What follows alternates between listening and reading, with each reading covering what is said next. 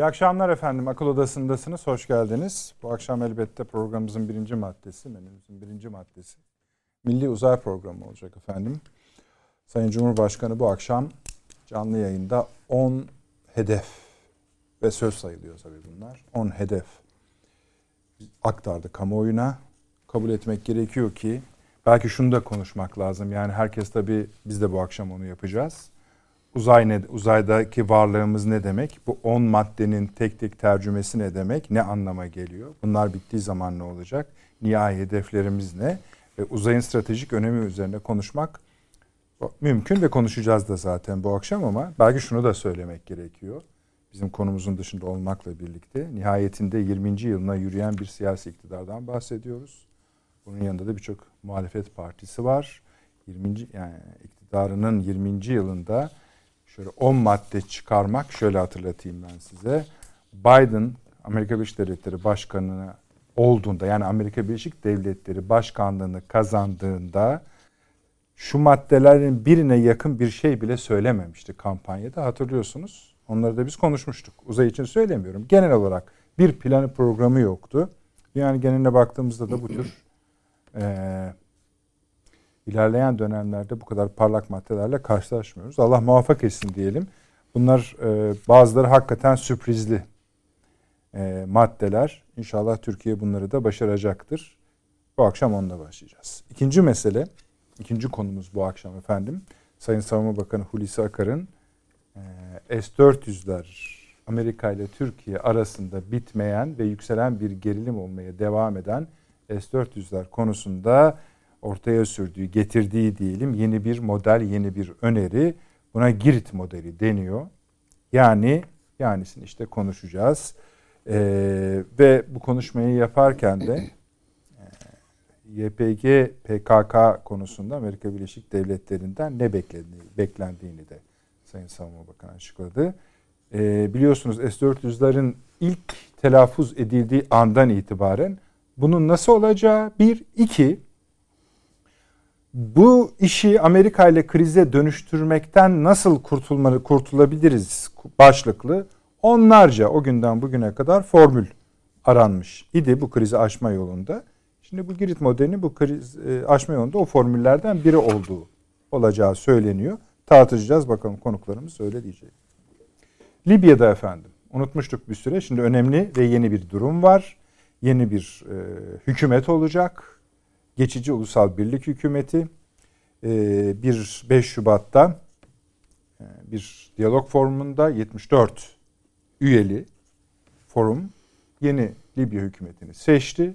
Cari hükümet görevi ona devredecek ve yeni bir Libya dönemi başlamış olacak. Hiç kuşkusuz bu Türkiye'yi çok ilgilendiriyor. Bizim için iyi midir, kötü müdür? Gerçi o hükümetin başbakanı Dibeybe Türkiye ile birlikteyiz açıklaması yaptı. Ama iş o kadar da tabii basit değil. Ona bakacağız. Bir başka unutulan konu Yemen. Orada da pro, orada da yeni bir durum var. Problem demeyelim efendim. Amerika Birleşik Devletleri bu işin herhalde sonlanmasını istiyor ki Suudi Arabistan'ı her açıdan sıkıştırmaya başladı ve Yemen'de yeni bir durum ortaya çıkacak. Myanmar'a dönmek zorundayız. Orada darbeye karşı hareketlilik yükselmeye başlamış durumda ama Myanmar'ın kendi pozisyonunda tekrar gözden geçireceğiz. Haziran ayında efendim İran'da Cumhurbaşkanlığı seçimleri var. Bu yüzden yeni Amerikan yönetimiyle İran arasındaki gerilim, anlaşamamazlık, uzlaşamamazlık sen önce atacak, adım atacaksın, ben önce adım atacağım minvalinde devam ediyor. Dediğimiz gibi efendim bilhassa işte uzayla başlayacağız. Sonra da Savunma Bakanı Sayın Hulusi Akar'ın e, Girit model modeliyle, önerisiyle devam edeceğiz. Başka konularımız da var. İşte mesela Sayın Çavuşoğlu üç körfez ülkesine birlikte bir ziyaret gerçekleştirecek. Katar, Kuveyt ve Umman'a bu yeni dönem gelişmelerle rabıtalı bu. Aynı sırada da biliyorsunuz Yunanistan Başbakanı ilk önce Güney Kıbrıs Rum kesimiyle yeni açıklamalar yaptı ki biz bunları yok saydık. Ankara hükümeti bunu hemen yok saydı. Ardından da İsrail'e gitti. İsrail'le başka konuşmalar yaptı. Bir konusu bir konu da var. Bunun gibi çok konularımız var. Hepsini yetiştirmeye gayret edeceğiz. Ancak bu akşam bir uzaydan başlamak istiyoruz. Onun için de Sayın Avni Özgür'le bir hoş geldiniz diyelim. Abi hoş geldiniz. Evet sağ ol. Şeref verdiniz. Süleyman Hocam hoş geldiniz. Hoş İyi akşamlar. Profesör Doktor Süleyman Seyfi Hocam, Doçent Doktor Fahri Ener Paşam burada. e, bu uzay konusunda daha çok biraz sizi e, yoralım bu akşam müsaade ederseniz. Evet. Çünkü bazı parçalarında sizin e, gayet vakıf olduğunuzu biliyoruz. Bunlar e, teknik meseleler. O teknik meselelerden biraz bunu çıkarıp tam ne olduğunu anlamamız gerekiyor. Yani Sayın Cumhurbaşkanı konuşurken ve şu anda önümdeki o 10 maddeye baktığımda bazı maddeler tamam hemen anlayabiliyoruz. Ama bazı maddelerin stratejik izahı gerekiyor. Çünkü güçlü cümleler var burada. Yani bir kere ne diyorsunuz genel tabi? Yani bu e, uz milli uzay programımız için evet. ne diyorsunuz? Bu başka bir aşama çünkü diyorsunuz. Yani tabii bu bir çizgi roman değil yani çizgi filmden söz etmiyoruz veya bilim kurgudan. Ortada gerçek bir program var. Bir şey var, çalışma var. Beni esas etkileyen bugün Sayın Cumhurbaşkanı'nın konuşmasında onun onda gördüğüm hatta biraz biraz çocuksu da diyebileceğim heyecan bir heyecan. Yani bunca hepimiz belli bir yaşı geçmiş insanlarız. Bunca senenin verdiği işte devlet yönetiminde verdiği bir şeylik var. E, sorumluluk var üzerinde Sayın Cumhurbaşkanı'nın. Ama bugünkü konuşması e, ve üstelik Türkiye'nin gündeminde işte sonuçta sert tartışmalar tabii, tabii. falan. Bunlar sert tartışmalar ama dolu tartışmalar mı onu bilmiyoruz. O ayrı e, konu. O ayrı. ayrı konu. Yani ama onların içinden sıyrılıp geldi bugün. Ee, ama bu konuya son derece keyifle ve heyecanla. Bu, heyecanlıydı yani. Doğru kelime o. Evet. Ya. Bu, bu fevkalade etkileyici. Umarım bu etki, bu heyecan, bu etki e, alt kademelere de, katmanlara da yansır. Türkiye'nin üniversitelerine yansır, medyasına yansır, gençlerine yansır. Konuşmanın tabi e, siyasi, siyaset sayabileceğimiz bölümleri de var ama onları bir tarafa koyarsak şayet dış politikayla ilgili evet, falan tarafları bir yana koyarsak onun ötesinde e, yani tam bir şey e, tetikleyici e, yani bir an önce şunlar bitsin ikinci ona geçelim konuşması var. Ruh evet heyecanı. öyle. Yani düşünebiliyor musunuz? Türkiye'nin işte Ay'a e, bir e, ulaşma, araç gönderme, insan gönderme uzaya yani bütün bu astronot hatta uzay limanı işletmesi. Evet bir uzay limanı işletmesi. Yani bütün bunların e, ve somut tarafında da burada çok önemli bir şey. Evet bunları bir ülke hayal edebilir. Ama bunu dünyanın en önemli müteşebbislerinden birinin değil mi partnerliğiyle evet. Türkiye'nin Katar'a konuda evet, e, evet e, yapmaya başladığı anlaşılıyor. Yani öyle e, çok da öyle bir şeyleri erteleyen, zamana yayan bir partner grubu değil bu. Yani çok kısa sürede netice alabilen filan şeyler. Nitekim şimdiye kadar da gayet başarılı işler yaptı. O Elon Musk filan baktığımızda. Ee, onun da Türkiye'ye olan ilgisi, Sayın Cumhurbaşkanı'na olan yakınlığının arka planını bugün öğrenmiş olduk esasında. Değil mi? Evet. Yani e, Türkiye'nin bu ha, u, uzay havalimanı işletmesinde aktif rol alacağı burada anlaşılıyor. Bir işletmeci bir bakıma olacağı anlaşılıyor. E, fevkalade o bakımdan önemli bir proje.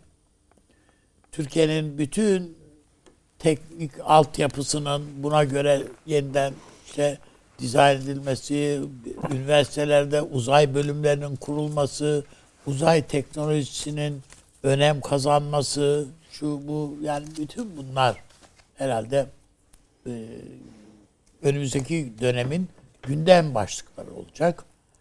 E, bunun arka planında şu son beş yılda yaşadığımız son beş yılda Türkiye'nin savunma sanayinde kat ettiği mesafe ve e, elde ettiği başarıların e, rol oynadığını kimse inkar edemez.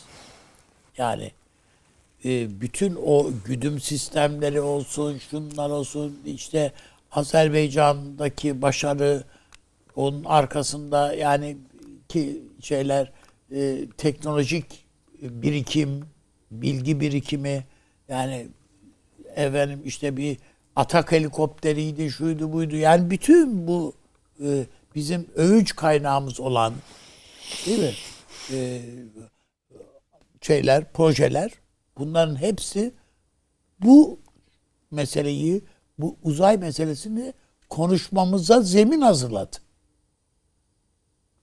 Yoksa durup dururken bunların hiçbirisi yokken bu bu böyle kendiliğinden önümüze açılmış e, bir imkan ve konuşma değil. E, Türkiye'nin epey e, zaman oluyor zaten bu Doğu Anadolu'da çok büyük bir gözlem istasyonu inşasını zaten başlamıştı. O 4 metre çapında e, bir e, uzay gözlem e, merkezi. Keza bu uydu gönderme veyahut da yerden yer kontrol sistem şeyleri, merkezleri. Bazı üniversite anlaşmalarının da yapıldığını bugün Sayın Cumhurbaşkanımız açıkladı değil mi? Evet. Orta Doğu Teknik Üniversitesi'nin e, filan Hacettepe'nin filan bünyesinde bir merkez oluşturuluyor. Bu da fevkalade önemli. Ben e, bu heyecanın gençlerimize taşınamadığı takdirde e, şeyi kalmaz yani. Köpükten ibaret olur. Mutlaka Milli Eğitim Bakanlığı olsun, televizyonlar programlarıyla yani TRT'den başlayarak diğer e, bütün kanallar için filan e, ben bunun e, fevkalade önemli olacağını düşünüyorum. Bunu mutlaka bu heyecanı kitlelere mal etmek lazım ve yaymak lazım. Anadolu'nun her tarafında yani bu heyecan uyanabilir. İşte İzmir'de falan bildiğim kadarıyla böyle e, astronomiye ilgi uyandıracak bir takım şeyler var. E, parklar var. Çocukların ilgisini uyandırabilecek. Ama bunların çok daha yaygın ve e, Anadolu'nun her köşesinde e, oluşturulması çocuklarımızın oralara bir gezilere götürülmesi, gösterilmesi, gökyüzüne teleskopa bakmak. Yani biz yani bunlara çok aşina değiliz belki ama teleskopla gökyüzüne bakmak filan bunlar bu merak, bu ilgi e, bunların kulüplerinin liselerde mesela kurulması da dahil yani. Ve ben e, bu tür şeylerle, alt projelerle veya desteklerle e, ilginin kabarabileceğini, köpürtülebileceğini ve daha ileriye taşınabileceğini düşünüyorum. Evet. Süleyman Hocam. Valla tabii bu mesele biraz kompetanlık e, meselesi. Benim e, bu konuda söyleyebileceklerim çok çok sınırlı muhtemelen ihmal edilebilir cinsten. E, neticede ben bir sosyoloğum yani bir sosyal bilimciyim, bir mühendis değilim. e, bu açıdan baktığımda şunu görüyorum ben. Türkiye'nin bir modernleşme hikayesini görüyorum. Buradaki yerine koymak lazım bugünkü açıklamaları veya bundan sonra yaşanacak şeyleri. Ee, bu çağdaşlaşma işi bizde çağı yakalama, çağın standartlarını yakalama işi bir tarafıyla kültür alanına e, yüzünü gösteriyor. Orada kızılcı kıyamet kopuyor. Yani büyük kavgalar var. Diğer tarafıyla baktığınız zaman, başka bir yüzüyle baktığınız zaman çok maddi boyutları var bu modernleşmenin. Yani nedir o? İşte bir mühendislik sıçrama yapacaksınız. İki, kurumsal hayatınızı e, modernliğin icaplarına uyduracaksınız. Orada çok kavga yok. İşin ilginç tarafı. Yani şimdi bakıyorsunuz mesela tanzimat adamları okullar açıyorlar. O okullardan öğrenciler yetişiyor. Tanzimat paşalarıyla kavga ediyorlar. Değil mi yani genç Osmanlılar. Sonra Jön Türkler falan. Yani şimdi bunların düşünce dünyasına baktığınız zaman memleketin bayındır hale getirilmesi yani bir mühendislik sıçrama yapma konusunda ittifak var. Yani fark etmiyor. Veya Cumhuriyet bunu devralıyor. Şimdi Cumhuriyete dönük olarak koyduğunuz zaman her bir e, kilit figürün nasıl anılacağı konusunda ilginç e, birikimler var. Yani mesela Cumhuriyeti kuran parti, Cumhuriyet Halk Partisi işte 10 yıl geçiyor ve diyor ki işte bütün memleketi demir yollarıyla, demir ağlarla ördük. Şimdi bakın bunu söylüyor yani. Peki Menderes'i nasıl hatırlıyoruz? Karayolu siyasetleriyle. E, Süleyman Demirel'i nasıl hatırlıyoruz? Barajlar.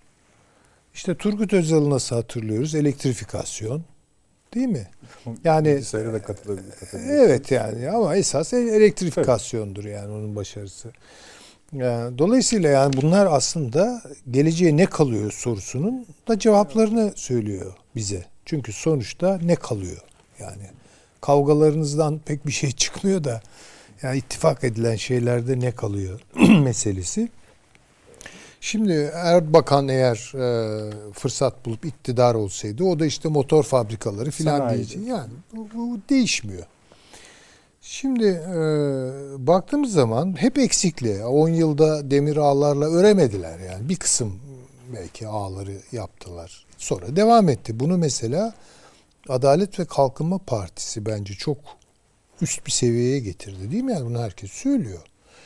Ee, karayolları diyorsunuz. Ee, işte Menderes'in başlattığı bir şey. Bunu gene e, sahiplenen ve son e, yani, yani açılımına taşıyan e, Adalet ve Kalkınma Partisi. Elektrifikasyon gene aynı şekilde. Barajlar aynı şekilde. Bu işler durmuyor yani. Bu işler durmuyor. Önemli olan burada bir marjinal ne yapılıyor? Meselesi. Yani bir marjinalite yakalamak durumundasınız. Bugün ben Sayın Erdoğan'ın e, konuşmalarında o marjinaliteyi yakalamış bir insanın e, heyecanını gördüm. Yani çünkü evet bütün bunlar yapılır, devam ettirilir, geliştirilir ama yeni bir şey yapacaksınız. Düşünün hocam. Herkese soruyordu zaten hocam çocukluğunuzda falan hiç hayal etmediniz. Tabii tabii tabii. Ee, Birincisi bu 10 madde siyaseten ne demek? İki,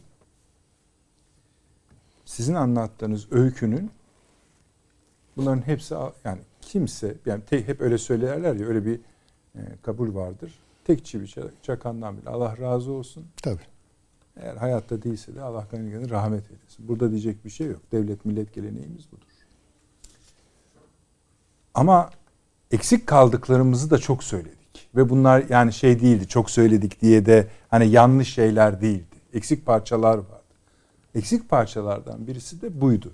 Tıpkı savunma sanayindeki eksiklerimiz gibi. Burada da geç kaldık. Ee, e ne yapalım şimdi geç kaldık diye dükkanı mı kapayacağız? Yok öyle bir şey yok. Tamam. Devam edelim. Bir de o saydığınız kronoloji içinde bu eksikliğin nasıl? Şimdi işin ilginç tarafı o. Ben de tam buraya getirecektim. Şimdi bu teknolojik yarışta gecikme denilen bir şey söz konusu değildir aslında. Herhangi bir vagona bindiğiniz zaman tren evet, zaten yol aynı. alırsınız. Doğru. Çünkü teknoloji önce çok hassas saklandı. Ve işte belli tekellere, merkez e, noktalara dünya coğrafyasında inhisar ettirildi, tekelleştirildi yani.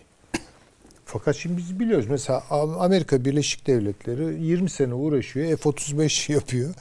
Çinliler onu şıpmadan çalıyorlar ve iki ayda e, muadilini yakalıyorlar. Yani çok kolay artık. Yani teknoloji hırsızlığı gibi lanetlenen bir şey, patent hırsızlığı gibi lanetlenen bir şey bugün dünyada lanet olmaktan, e, suç olmaktan istihbarat faaliyetlerinin bir koluna dönüştü. Dönüşmüş vaziyette. Yani nerede yakalayacaksınız? Şimdi şunu unutmayalım.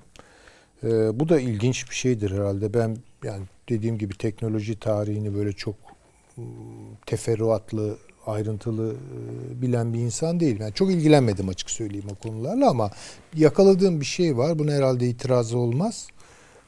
Askeriye çok tetikleyici. Bütün dünyalar. Evet, Sadece bizde değil. evet, evet. Çok tetikleyici. Mesela bugün hayatımıza işte cep telefonlarıyla filan giren teknoloji, işte computer teknolojisi, arka İnternet planı, bile internet falan. Bu askerinin ihtiyaçlarından başlayarak doğdu. Yani dolayısıyla biraz ne yapalım ki metotlardan biri bu. Ve Türkiye bu konuda e, belki tarihinde ilk defa ön aldı.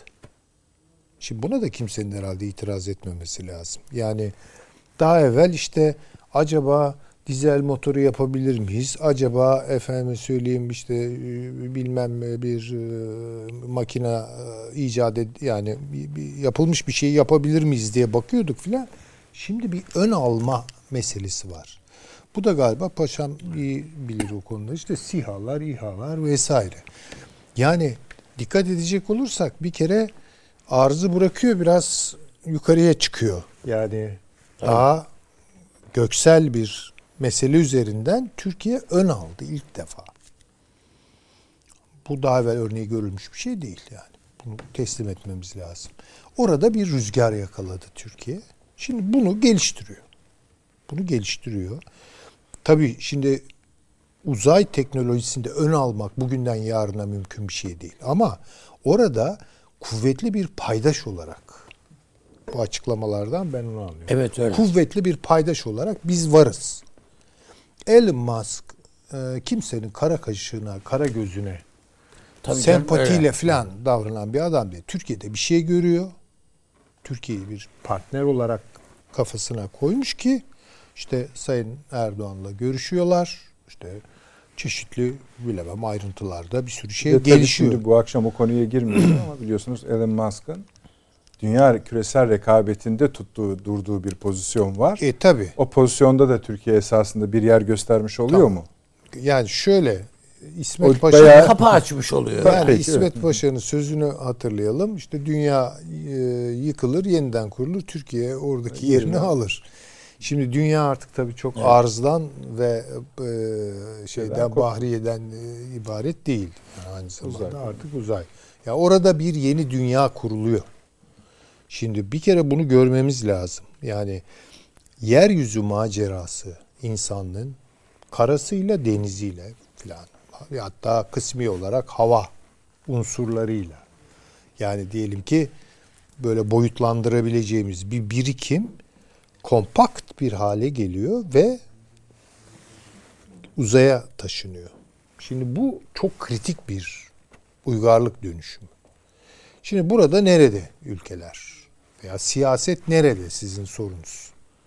Şimdi bunu gören siyasetler var, görmeyen siyasetler var. Mesela yarın acaba çıkıp derler mi? Efendim Ay'a zaten gidildi. Ne boşa Bakın ora- yarın söyleyeceklerini aşağı yukarı söylüyor. Milletin bu kadar derdi varken diye Bunun başlayacaklar. tekniğini Hocam, anlamadık. yani- Ortada da. Yani Tabii. e, cep telefonu ilk rahmetli Özal şey yaptın da Tabii, tabii. kel başa şimşir tarak derdiydi. yani. Doğru. Yani milletin işte cebindeki para yokken işte erirken siz nelerden bahsediyorsunuz falan gibi bunu lüks göstermeye dönük bir boyutu olacak bunun.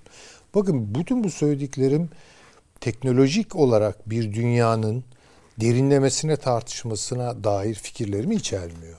Yani onları konuşacaksak onları da konuşurum. Ama sürecin bizzat kendisine bakarak yani baktığınız zaman bu stratejik bir karar. Zaten artık dikkat edin siyasetin kavramları geriliyor. Stratejinin kavramları ön plana çıkıyor. Yani eskiden siyasetin stratejileri olurdu. Değil mi? Şimdi stratejinin siyasetleri olmak durumunda. Böyle bir dönüşüm var dünyada. Şimdi dolayısıyla bir siyaset konuşurken bir şeyi söylerken stratejik bir gönderme yapması lazım. Bugün işte bizim iç siyasetimizdeki tartışmalar falan stratejik değer taşımıyor. Yani özellikle hani bu konuda bir boyut getirmesi gereken muhalefete bakıyoruz. Bir stratejileri yok. Yani bir dünya stratejileri yok bu, bu e, unsurların maalesef. Ya da var söylemiyorlar. E söylemiyorlarsa niye söylemiyorlar onu da bilmiyorum ama ben duymuyorum. Yani genellikle kutumuza kapanalım işte burada beraber filan. Böyle bir şey yok artık. Yani hakikaten e, işte Myanmar'da bir şey oluyor. Türkiye'ye etkisi var mı yok mu diye konuşuyoruz. Yok bilmem işte Sudan'ı konuşuyoruz falan.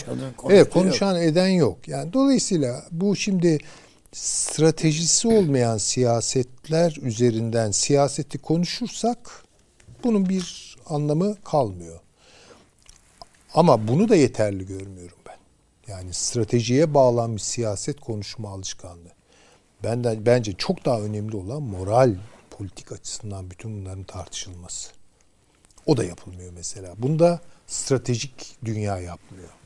Yani orada başka bir şey var. Dolayısıyla mo- moral politikayla, moral siyasetle stratejik siyaset arasındaki meseleleri birlikte göğüsleyebilecek, kaldırabilecek ne varsa yani siyaset sermayesinde bu Türkiye'de veya dünyada gelecek onlarındır. Yani bunu da görelim. Böyle bir bakışım var. Biraz çok genel oldu tabii. Ben Gayet tabii. Ayrıntılara e, giremeyeceğim bu konuda. Paşam biraz teknik tarafına girelim. Hangi maddeden başlamak istersiniz? Yani tabii, ben bir dipnot tabii, tabii. şey yapayım buyurun, da buyurun. E, hocam güzeldi konuşması. Bir imparatorluk döneminde Osmanlı'da bizim son dönem padişahlar yani Sultan Abdülaziz'den başlayarak evet. hepsi teknolojiye teknolojiyle ilgilidirler. Yani ilk buharlı tren gelişinde e, sarayın arazisinden Topkapı Sarayı arazisinden geçecek efendim bu yani Edirne hattı denildiğinde padişah diyor ki geçsin de sırtımdan geçsin. Geçsin isterse diyor Gerek. tabii. tabii. Türkiye nitekim yine hocamın dediği doğru. Askeri ihtiyaçlar. Çok büyük bir imparatorluk coğrafyası. O yüzden telsiz haberleşmesi işinde Avrupa ile başa baş gitmiştir yani Türkiye Osmanlı'da. Yani o bakımdan e, bizim bir yatkınlığımız var yani zihinsel olarak. Evet biz yani 10. maddeden başlayalım. Buraya gönderilecek astronot konusunda Avni Özgürel Üstadım'la birlikte bazı seyircilerimiz bazı adayları yazmışlar. evet. Onları söylemeyelim de. Bizim de uzak atlayış tecrübemiz var. Dolayısıyla var. evet. biz de aday olabiliriz. Tabii e, Türkiye'nin e, bu konuda bir vizyon ortaya koyması son derece önemlidir. Yani bu vizyonlar e, hayaldir bir kısmı ama hayallerin çoğunun gerçekleştirilmek üzere e, yapılır. Eğer resmi olarak ülkenin böyle bir vizyonu yoksa zaten ne eğitim sistemi e, ne onun dışında ARGE çalışmaları o istikamette ilerleyebilir. 2018 yılında tabii Milli Uzay Ajansı'nın ve bunun yönetmeliğin yayınlanmasıyla birlikte hatta bugün de bir kısım gazetelerde eleştirel gözle işte kuruldu da ne oldu vesaire filan. Yani birdenbire da uzaya bir roket gönderip yapacak hali yok. Bu e, uzun soluklu bir süreç. Diğer ülkelerin geldiği e, aşamaları biliyoruz. E, Türkiye tabi buna e, adım adım e, geldi. Yani e, 90'lı yılların ortalarında TürkSat uyduları ilk fırlatıldı. Şu anda e, Türkiye dünyada e, uyduda e, uzayda uydusu olan e, 30 ülkeden biri. E, 7 tane e, 6'sı aktif 7 tane uydumuz var. E, ve bunlardan 3'ü e, 4 e, 3'ü TürkSat e, aktif olanlar. Askeri uydularımız var. Göktürk serisi e, bir de meteoroloji uydularımız var. E, burada e, bizim için önemli olan iki konu var. TürkSat 6A ile Göktürk 3'ün artık bundan sonra tamamen yerli imkanlarla üretilmesi projelendirildi. Bu son derece önemli bir aşama. Diğeri de Ağustos ayında Sayın Cumhurbaşkanı'nın Roketsan'da açılışına katıldığı e, uzay fırlatma ve ileri teknolojide uzun bir isim var. Bir merkezin açılışı yapıldı ve burada bir video izletildi. Esasında Türkiye ilk e, milli roketi diyebilirim. Yani e, 130 kilometreye kadar çıkan e, bir roketi başarılı bir şekilde fırlatma denemesini gerçekleştirdi. Bu 100 kilometre sınır olarak kabul ediliyor ve Türkiye bu 100 kilometre sınırını geçmiş oldu. Bu ne işe yarayacak bu sistem? E, 2025 yılı içinde ki o zamana kadar hedefleniliyor ama proje önde gidiyor şu anda. 100 kilogram ve altında olan mikro uyduları, haberleşme, meteoroloji filan e, Türkiye e, 400 kilometre uzaklıktaki yörüngeye kendi imkanlarıyla yerleştirme imkanına sahip olacak. Çünkü bu uyduların bir en son e, TürkSat e, 5B e, Elon Musk tarafından yanlış hatırlamıyorsam e, atılmıştı. E, bunun tabii e, maliyeti oldukça yüksek. Yani yerden atılan bir e, roketin maliyeti e, bu Türkiye bunu kendi imkanlarıyla e, karşılamış olacak. E, bunun dışında tabii Türkiye'de esasında akademik olarak TÜBİTAK'ta uzay araştırmaları enstitü gibi bir takım yapılanmalar var. Roket Sanayi 2012 yılında Savunma Sanayi Başkanlığı'nın e, bu konuda Aselsan, e, Roketsan'la birlikte ortak geliştirilmek üzere uzayla ilgili projelerin ilk ortaya atıldığı yani kapsamlı projeler elbette uydularla ilgili sistemler var. E, bütün bunlara baktığımızda e, eskiden kara, deniz, hava hakimiyet teorileri vardı. E, şimdi onlara e, uzay hakimiyet teorileri eklenmeye başlandı. Bu isimle anılan pek çok teori var. Elbette geliştirilmesi biraz daha zamana bağlı olacak. E, Rusya'nın sahip olduğu hipersonik füzeler e, uzay güvenliğinin ön plana çıkmasına işaret etti. Yani bugün e, e, program başlangıcında da konuşmuştuk. Rusların hipersonik füzeleri atmosfere e, atıldığı andan itibaren atmosferden çıkıp Amerika'daki hedefine gidene kadar kimse tespit edemiyor. Eğer bunun için ne yapıyor Amerika? Uzaya birçok uydudan oluşan, binlerce uydudan oluşan sistemler oluşturarak hipersonik füzelerin düşeceği yerleri belirlemeye çalışıyorlar.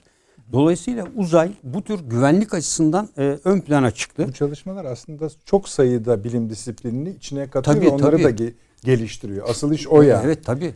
Yani altı, mesela e, insan kaynaklarına 9. maddede insan kaynaklarına yani etkin ve yetkin insan kaynaklarını üretmede de çok önemli. Tabii. Bunlar. Tabii interdisipliner bir çalışma. Yani bu e, Türkiye'de e, eğitim sistemini de etkileyecek e, bütün e, ileri teknoloji yani özellikle söyleyelim savaş teknolojinizde tabii, etkileyecek, tabii, vuruş tabii. gücünüzü etkileyecek. Ya, ilaç ilaç sanayinizi etkiliyor. Tabii, yiyecek e, yani yiyecekten hiç, tutun yani gıda alakasız dahil, görünen tabii. E, sektörler dahil hepsini. Enerji dahil olmak üzere. Şimdi e, tabii Elon Musk e, ve bu çalışmalar şunu gösteriyor. Artık yeni bir kavram var. Yani uzay ekonomisi dediğimiz bir kavram var. E, ekonomi uzaya taşınıyor. Bundan 15-20 yıl, 30 yıl e, sonrasını gören ülkeler bu ekonominin içinde yer almak zorundalar. E, bu bunu genelde 3 veya 4 aşamaya ayırıyorlar şu anki bu konuda e, yapılan çalışmalar. Bir kere yeryüzünden roketin fırlatma maliyeti oldukça yüksek. Ve buna sahip olan ülkeler bundan ciddi bir para kazanıyorlar. Yani 2013-18'de 275 milyar dolar tek başına bir firmanın kazandığı para var bu fırlatışlarda. Ee, ilk fırlatış maliyeti e, son derece yüksek. Yani Türkiye en azından mikro uydularla bir, böyle bir maliyetten kurtulacak. İki, bunu daha ileriye götürebilmek için kendi imkanlarıyla da önemli bir üstünlüğe. Şu anda elbette başka ortaklarla bunu gerçekleştirebilir. Bu konuda deneyimi olan ve en önemlisi artık uzay ticarileşti Elon Musk'la birlikte. E, dolayısıyla tek bir devlete bağlı kalmadan e, ki bunu gene kadar Amerika veya onun dışında biliyorsunuz Kazakistan'daki Baykonur üstünden genelde atılırdı. E, şimdi bu ticari üslerin Elon Musk kendi üstünü geliştirdi. Kendi üstlerinden bunu atabiliyor. Bu diğer gezegenlere, meteorlara gidiş ya da dünyanın yörüngesindeki uydu sistematiğinin rekabeti açık hale gelmesi mesela hali hazırdaki uluslararası hukukun da yok sayılmasını gerektirecek belki. Hukuku zaten daha Uzay kurulmadı. Ama bazı işte ülkeler hayır geçerli olacak diyorlar. Bazı ülkeler Yarın bir gün bu bunun için de masaya oturulduğu vakit o masada da ya, olmanın koşulları var yani. Arktik gibi yani. yani e, Arktik, sahada olacaksınız ki tabii, evet, masada öyle. olasınız. E, yani işte Türkiye niye işte orada bilim enstitüsü vesaire gibi Arktik'le ilgileniyor? Uzay da öyle. Yani uzayla e, yapılmış bir anlaşma var ama bu uzayın sahiplenme değil. E, öncelikle uzayın bir kere müthiş şekilde işte artık uydulardan... şirketler biz tanımayacağız diyorlar. Tabii tabii. Yani onu zaten İngiltere gibi e, birkaç ülke e, başka ülkelerin uzaya yerleşmesini engellemek için kendi aralarında imzaladıkları bir e, anlaşma var. E, bu anlaşma e, tamamen uzaya olan hakimiyeti engellemeye çalışma ama bütün devletlerin katılımıyla uzayın e, çünkü sınırların nerede belirleneceği, hangi yörüngenin olacağı e, öncelikle uzayın çöplerden arındırılması gerekiyor. Yani uzayda müthiş bir şekilde e, eski uydular tamamen orada bırakıldığı için e, bunlar imha edilemiyor. Valla biz daha oraya bir şey yapmadık yani. Evet yani e, bir de şimdi bunu bizim başımıza yıkmak. Ama bir şey çıkabilir yani tabii. bizde kağıt toplayan insanlar olduğu gibi ileride uzay top, uzaydaki uyduları da toplanabilir. Yani bunların metalleri ve diğer şeyleri son derece değerli. Öyle. İleride uzay çünkü uzay ekonomisi dediğimiz bir kavram devreye giriyor artık. Yani uzay ekonomisinde dünyadan fırlatılan ilk roketlerin maliyeti çok yüksek olduğu için ve müthiş enerji tüketildiği için uzayda o filmlerde gördüğümüz yapıyla e, uzayda e, üretim üsleri artık teşkili hedefleniyor. Yani e, bu uzay işi ilk çıktığında bütün yatırımlar uzaydan dünyaya bakmak üzerine kuruldu. Evet. Her açıdan. Evet. İstihbarat da dahil, işte maden arama da dahil vesaire. Ama şimdi artık oradaki konumumuzdan uzayın uzaya uzaydan uzaya bakma aşamasına geçiyor. Tabii tabii. Bunun için bu şey önemli. Mars 2030 vizyonu var mesela e, NASA e, önce Mars'a robotlarla ileri üstler yapacak ve ondan sonra onları kuracağı e, sistemlerle insanları taşıma gibi bir projesi var. Yani bundan sonraki aşamada şey uçak şeylerin uzay araçlarının inip üzerinde insanlara aktaracağı, üretimin uzayda yapılacağı. Çünkü uzayın atmosfer boşluğu nedeniyle enerji üretimi bilgisayarların harcayacağı enerjilerin düşük olması, yine bilgisayarların e, soğutma problemden uzayda kolay olması, e, birçok 3D yazıcılar, robotik teknolojilerde bunu kolaylaştıracak diyorlar. Şimdi mesela bu 10 madde hepsi değerli ve önemli hedefler. Fakat e, mesela öne çıkarmak istesem ben bir e, 2023'te bir ay temasının gerçekleştirecek olması, ay ile temasının gerçekleştirecek olması. Bunu daha bu alanda daha gelişmiş ülkeler süratli ve daha çok yapıyor. Mesela Çin sürekli tabii, tabii, göz... karanlık yüzüne de değil mi? Evet, evet karanlık yüzüne ilk indiren ülke oldu. Ülke oldu. Ee, mesela dördüncü madde bir uzay limanı işletmesi kurmak. İşte bunu hayal, yani bunun görüntüsünü bile hayal etsek. Ee, mesela beşinci uzay havası ya da meteorolojisi olarak tabir edilen alana yatırım yaparak uzay yetkinliğini arttırmak. Tabii. Türkiye astronomik gözlemler ve uzay nesnelerinin yerden takibi konularında. Bu da ayrı bir iş. Bunda milli olması milli, önemli. Tabii. Ve mesela bir başkası da uzay sanayi ekonomi sistemini geliştirmek. Tabii bu ileri teknoloji dediğim gibi yani kritik teknoloji safhasında. Belki de en önemli şeylerden birisi evet. Türkiye bu işi özel sektörle yapıyor. Dikkat Tabii. ederseniz. Yani bir Amerikan şirketi bu Elon Musk dediğimiz bir müteşebbisle yapıyor. Yani Amerika bunu evet devlet olarak yasaklayabilir bilmem ne edebilir ama oradaki nihayetinde bir iş adamı yani.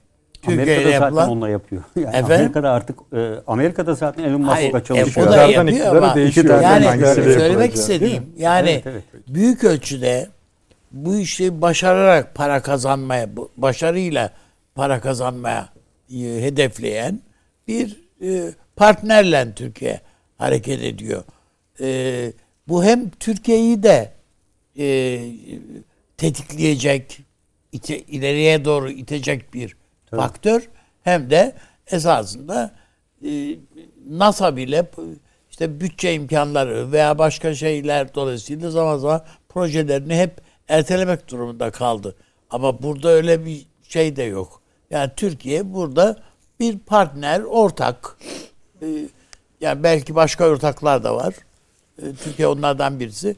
Ama şurası anlaşılıyor ki az sayıdaki 5-6 ülkeden birisi veya 5-6 kuruluştan birisi. Türkiye'nin işte uzay ajansı da bir şirket kabul edelim. Türkiye devlet evet. olarak değil de uzay ajansımız giriyor. Yani onun için bu başarı şansı o bakımdan yüksek. Daha heyecan verir diye düşünüyorum. Peki. Şimdi biraz şey mi söyleyecektiniz? Yok. Ee, aşağı inelim ama çok yani yere kadar değil ama en azından hava sahasına inelim. Şimdi efendim şöyle olmuş idi hatırlayacaksınız. Amerikan yeni yönetimi iktidara geldiğinde geldiğinden bu ana kadar maşallah bütün ağızlarından Türkiye'ye bizi rahatsız edecek e, eleştiriler, kritikler, yorumlar yapmaya başladılar. Hepsi dahil efendim. Bir tek Biden daha konuşmadı. Dışişleri Bakanı, Savunma Bakanı, aklınıza kim geliyorsa büyükelçileri vesaire vesaire. Artı atamalar, çeşitli atamalar yaptılar. Pentagon'dur, şudur, budur vesairedir. McGurk ataması da gibi. Ve bunu yapmaya da devam ediyorlar. Bu eleştirilerin ağırlıklı bir bölümü S-400 lafzı üzerinden gelişti. Bunun kritik bir konu olduğunu, Türkiye'nin bu konuda e, adım atması gerektiğini ve eğer yani bizim edindiğimiz izlenim şuydu. Bu konunun üzerinde Türkiye'ye abanmaya başladılar ve e, bir şey beklenir hale geldi. Bu sırada da en üst seviyede olmasa dahi ara seviyelerde Amerika Birleşik Devletleri ile Türkiye arasında görüşmeler, konuşmalar olmaya başladı. Nihayet Bu aşamalar devam etti. Devam etti ki hala bir parçası S-400 konularıydı. Bugün e, söyleyelim Hürriyet Gazetesi'nin manşetindeydi. Sedat Ergin Bey'in yaptığı bir röportajla kamuoyuna yansıdı. O röportajın muhatabı e, Sayın Savunma Bakanı Hulusi Akar Bey'di ve dedi ki S-400'ler konusunda bir Girit modeli geliştirebiliriz. Nedir Girit modeli? İşte Yunanistan'ın S-300'leri var biliyorsunuz. Orada tutuyorlar ee, ve deyip bir nasıl söyleyelim bunu bir uzlaşı platformu önerisi ortaya getirmiş oldu Sayın Savunma Bakanı. Şimdi bu tabii ki önemli bir konu bunun şu anda ortaya çıkması. Şimdi bunu biraz irdelememiz gerekiyor. S-400 konusu ilk zikredildiği günden gün, bu ana kadar çok tartışıldı. Türkiye'de çok yani çok tartışılmakla kalmadı.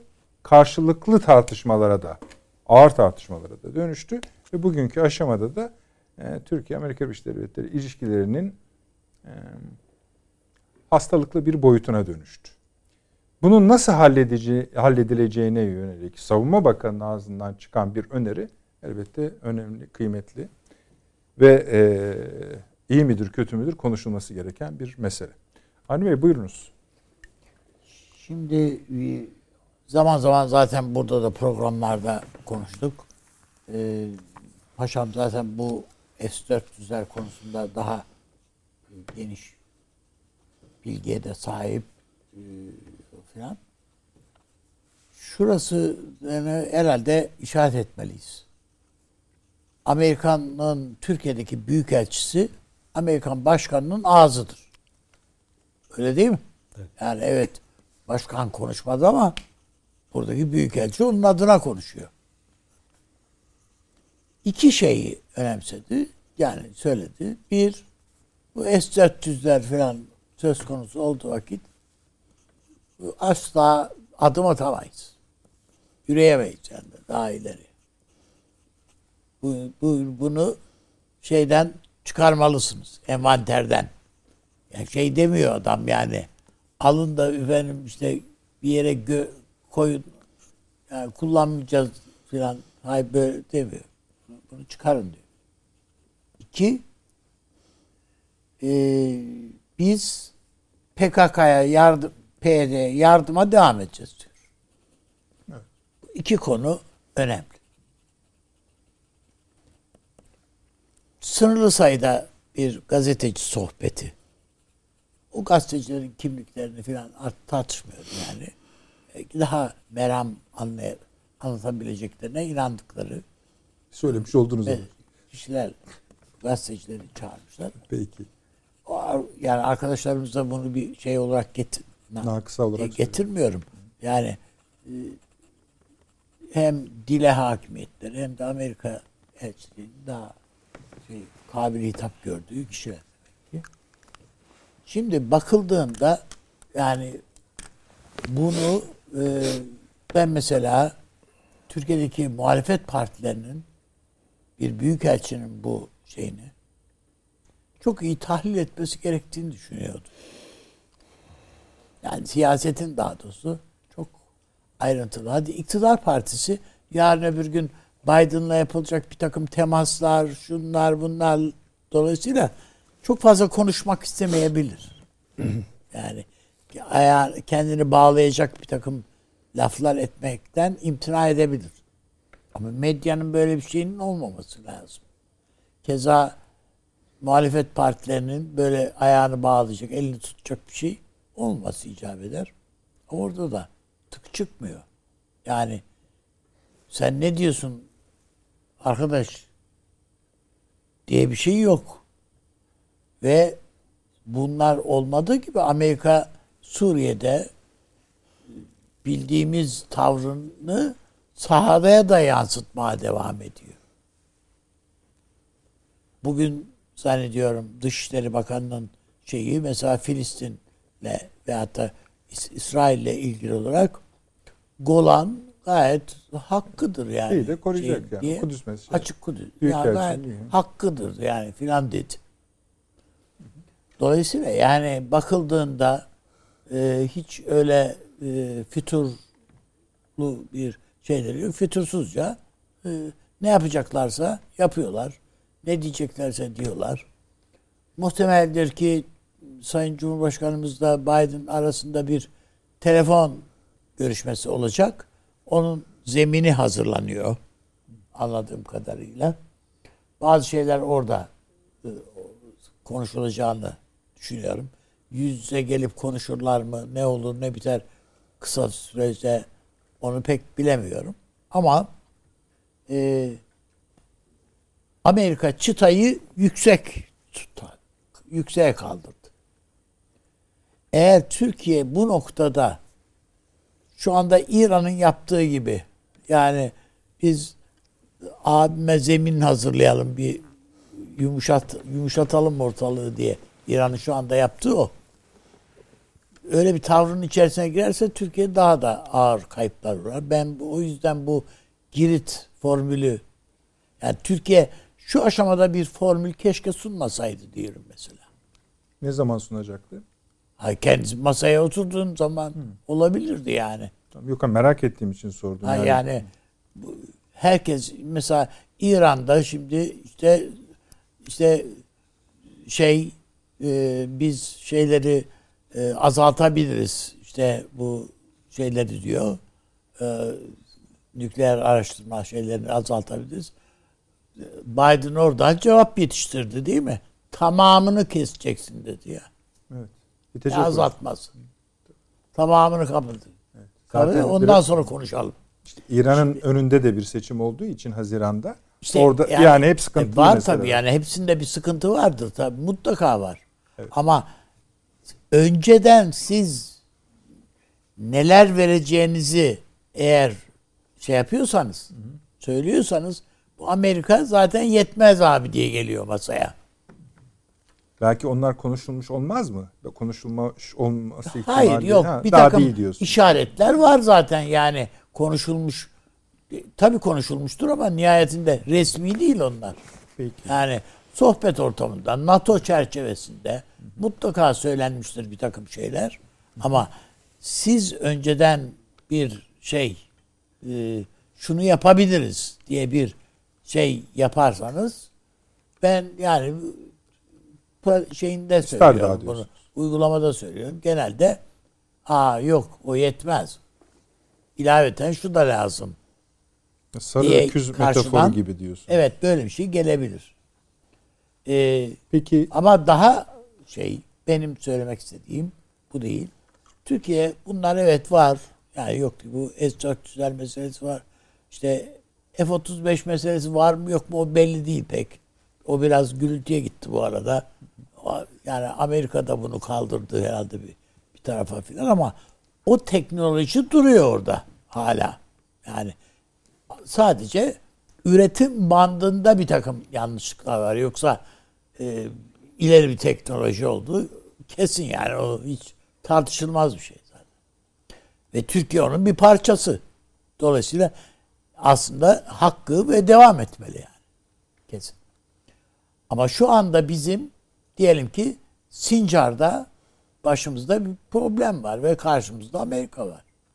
Suriye'de efendim işte İdlib'de olsun, Afrin'de olsun karşımızda PYD var, PKK var.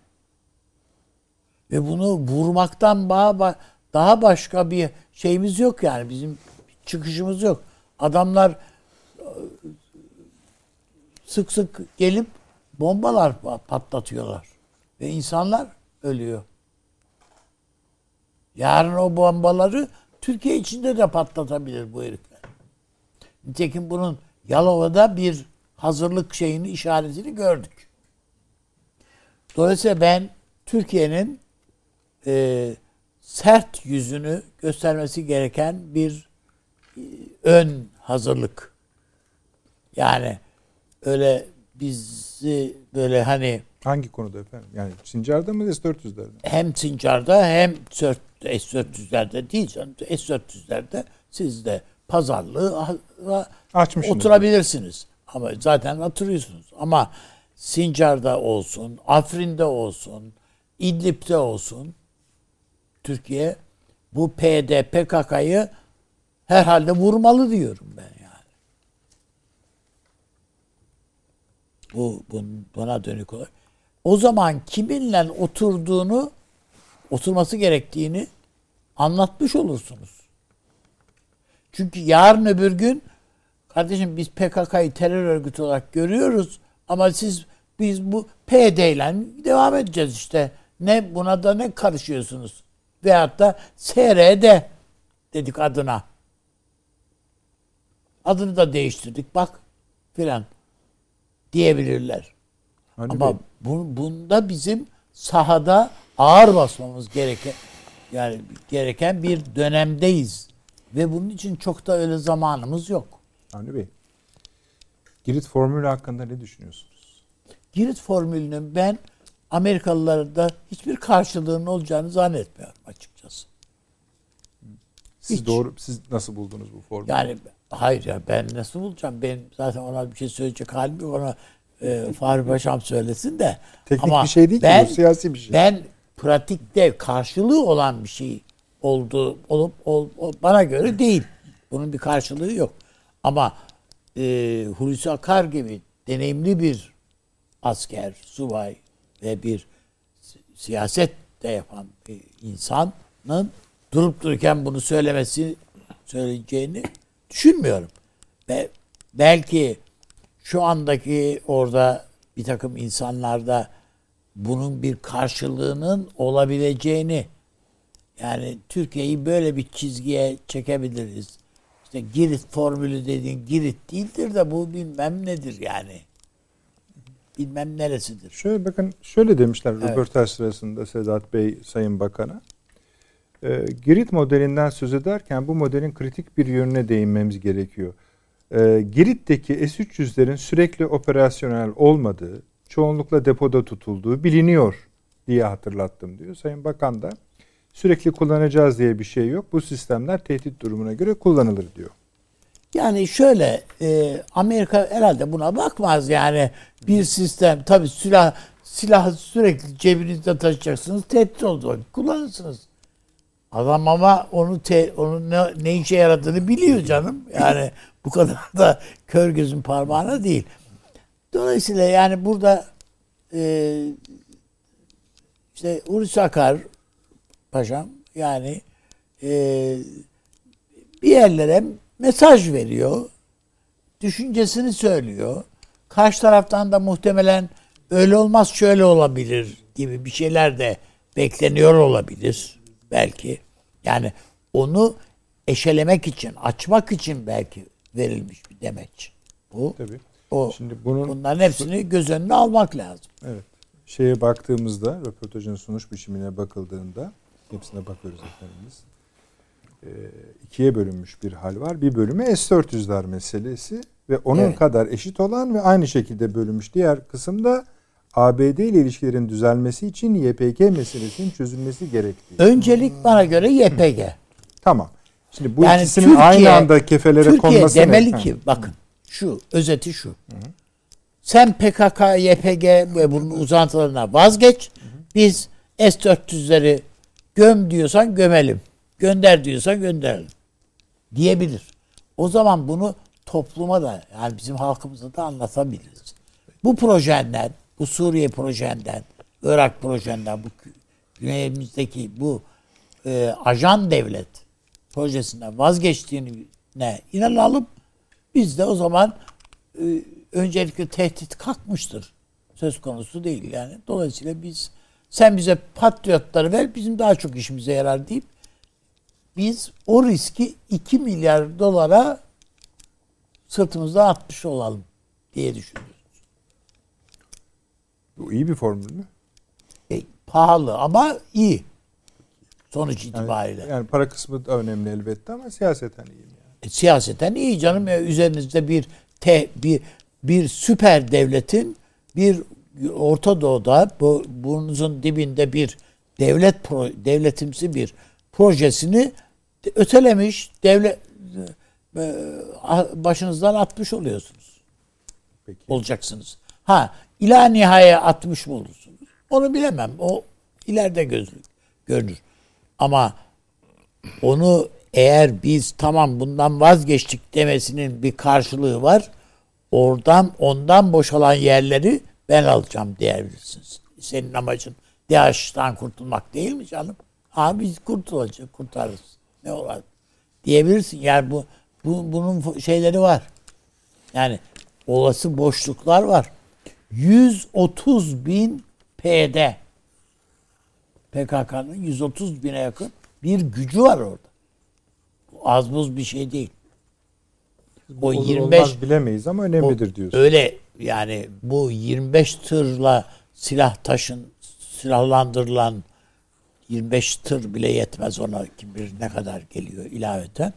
Yani kuvvet bu bu öyle küçük bir şey için değil bu iş. Onun için bunun tasfiyesi gerekir. Peki sonuç olarak yani ya da Türkiye bunu imha edecek yani yok bari evet. Yani. Ortadan kaldıracaksınız bunu başka. Bu öyle terör örgütü denilerek geçiştirilecek bir şey değil. Yani. Tamam işte o zaman birinci sizin dediğiniz birinci formül işlese daha iyi değil mi? Ne gibi? Yani temizleyelim işte. Canım hayır yani şimdi onu onu, onu devlet o tercihlerden hangisini kullanır bilemem. Yani e, işte Kandil'e gidiyordunuz vuruyordunuz. Ama o örgüt ölçeğindeydi. Şimdi öyle değil. Şimdiki ordu karşınızda. Ağır silahlarla donatılmış bir ordu var yani şu anda. Bunların içerisinde bazılarına general rütbesi vermiş Amerika. Öyle değil mi yani? yani ama Suriye'deki birçok denemede sizin hatta aranızı bulayım filan diye Türkiye'ye gayet şımarıkça teklifler yapılmış. Filancayla sizi buluştursam da bir konuşsanız filan diye değil mi? General bilmem kimler filan diye. Yani bu konu utanmazlık sınırını aşmış bu işte artık. Yani arsızlıkta hudutları yok bu Amerikalıların. O yüzden yani bu öyle uzlaşılacak falan bir şey olmaktan çıkmış. Adamlar birbirleriyle diplomatik ilişkiye girmişler. Anlaşmaları imzalıyorlar. Bütçeden Amerikan bütçesinden para ayrılıyor. Bu örgüt biz yani örgüt diyoruz da örgüt mü örgüt değil yani. Bayağı aslında ilan edilmemiş bir devlet bu. O kadar yani. Şimdi şöyle yapalım arzu ederseniz. Yani bu e, röportajın önemi ortada söylenenler açısından. Birinci kısım S-400 modülü. İkinci kısım YPG modülü. Üçüncü kısım Amerika Birleşik Devletleri Türkiye ilişkileri modülü. Evet. Bunların üçü tabii cem ediliyor bu konuşmada ve hepsinin birbiriyle ilintisi, ilişkisi kuruluyor. Bunu konuşuyoruz. Bir de evet. bunun güvenlik boyutu var. Onu da paşam e, söyleyecek herhalde bize. Evet. Çünkü S-400'lerin alınmasında en önemli konular iki tane şey söyleniyordu. Bir, istedik vermediniz. İki, Türkiye'nin temel ihtiyacı, temel güvenlik ihtiyacı evet. deniyordu. Onu da paşam biraz sonra anlatacaktır. Şimdi bu şekilde ele alırsak biraz daha ileri ilerleyebiliriz diye düşünüyorum. Süleyman Hocam'a da söz vereceğim. Ama şöyle yapalım. Efendim kısa bir reklam. 3 evet. dakika sadece. Bu önemli bir konu. Bizde kalın lütfen.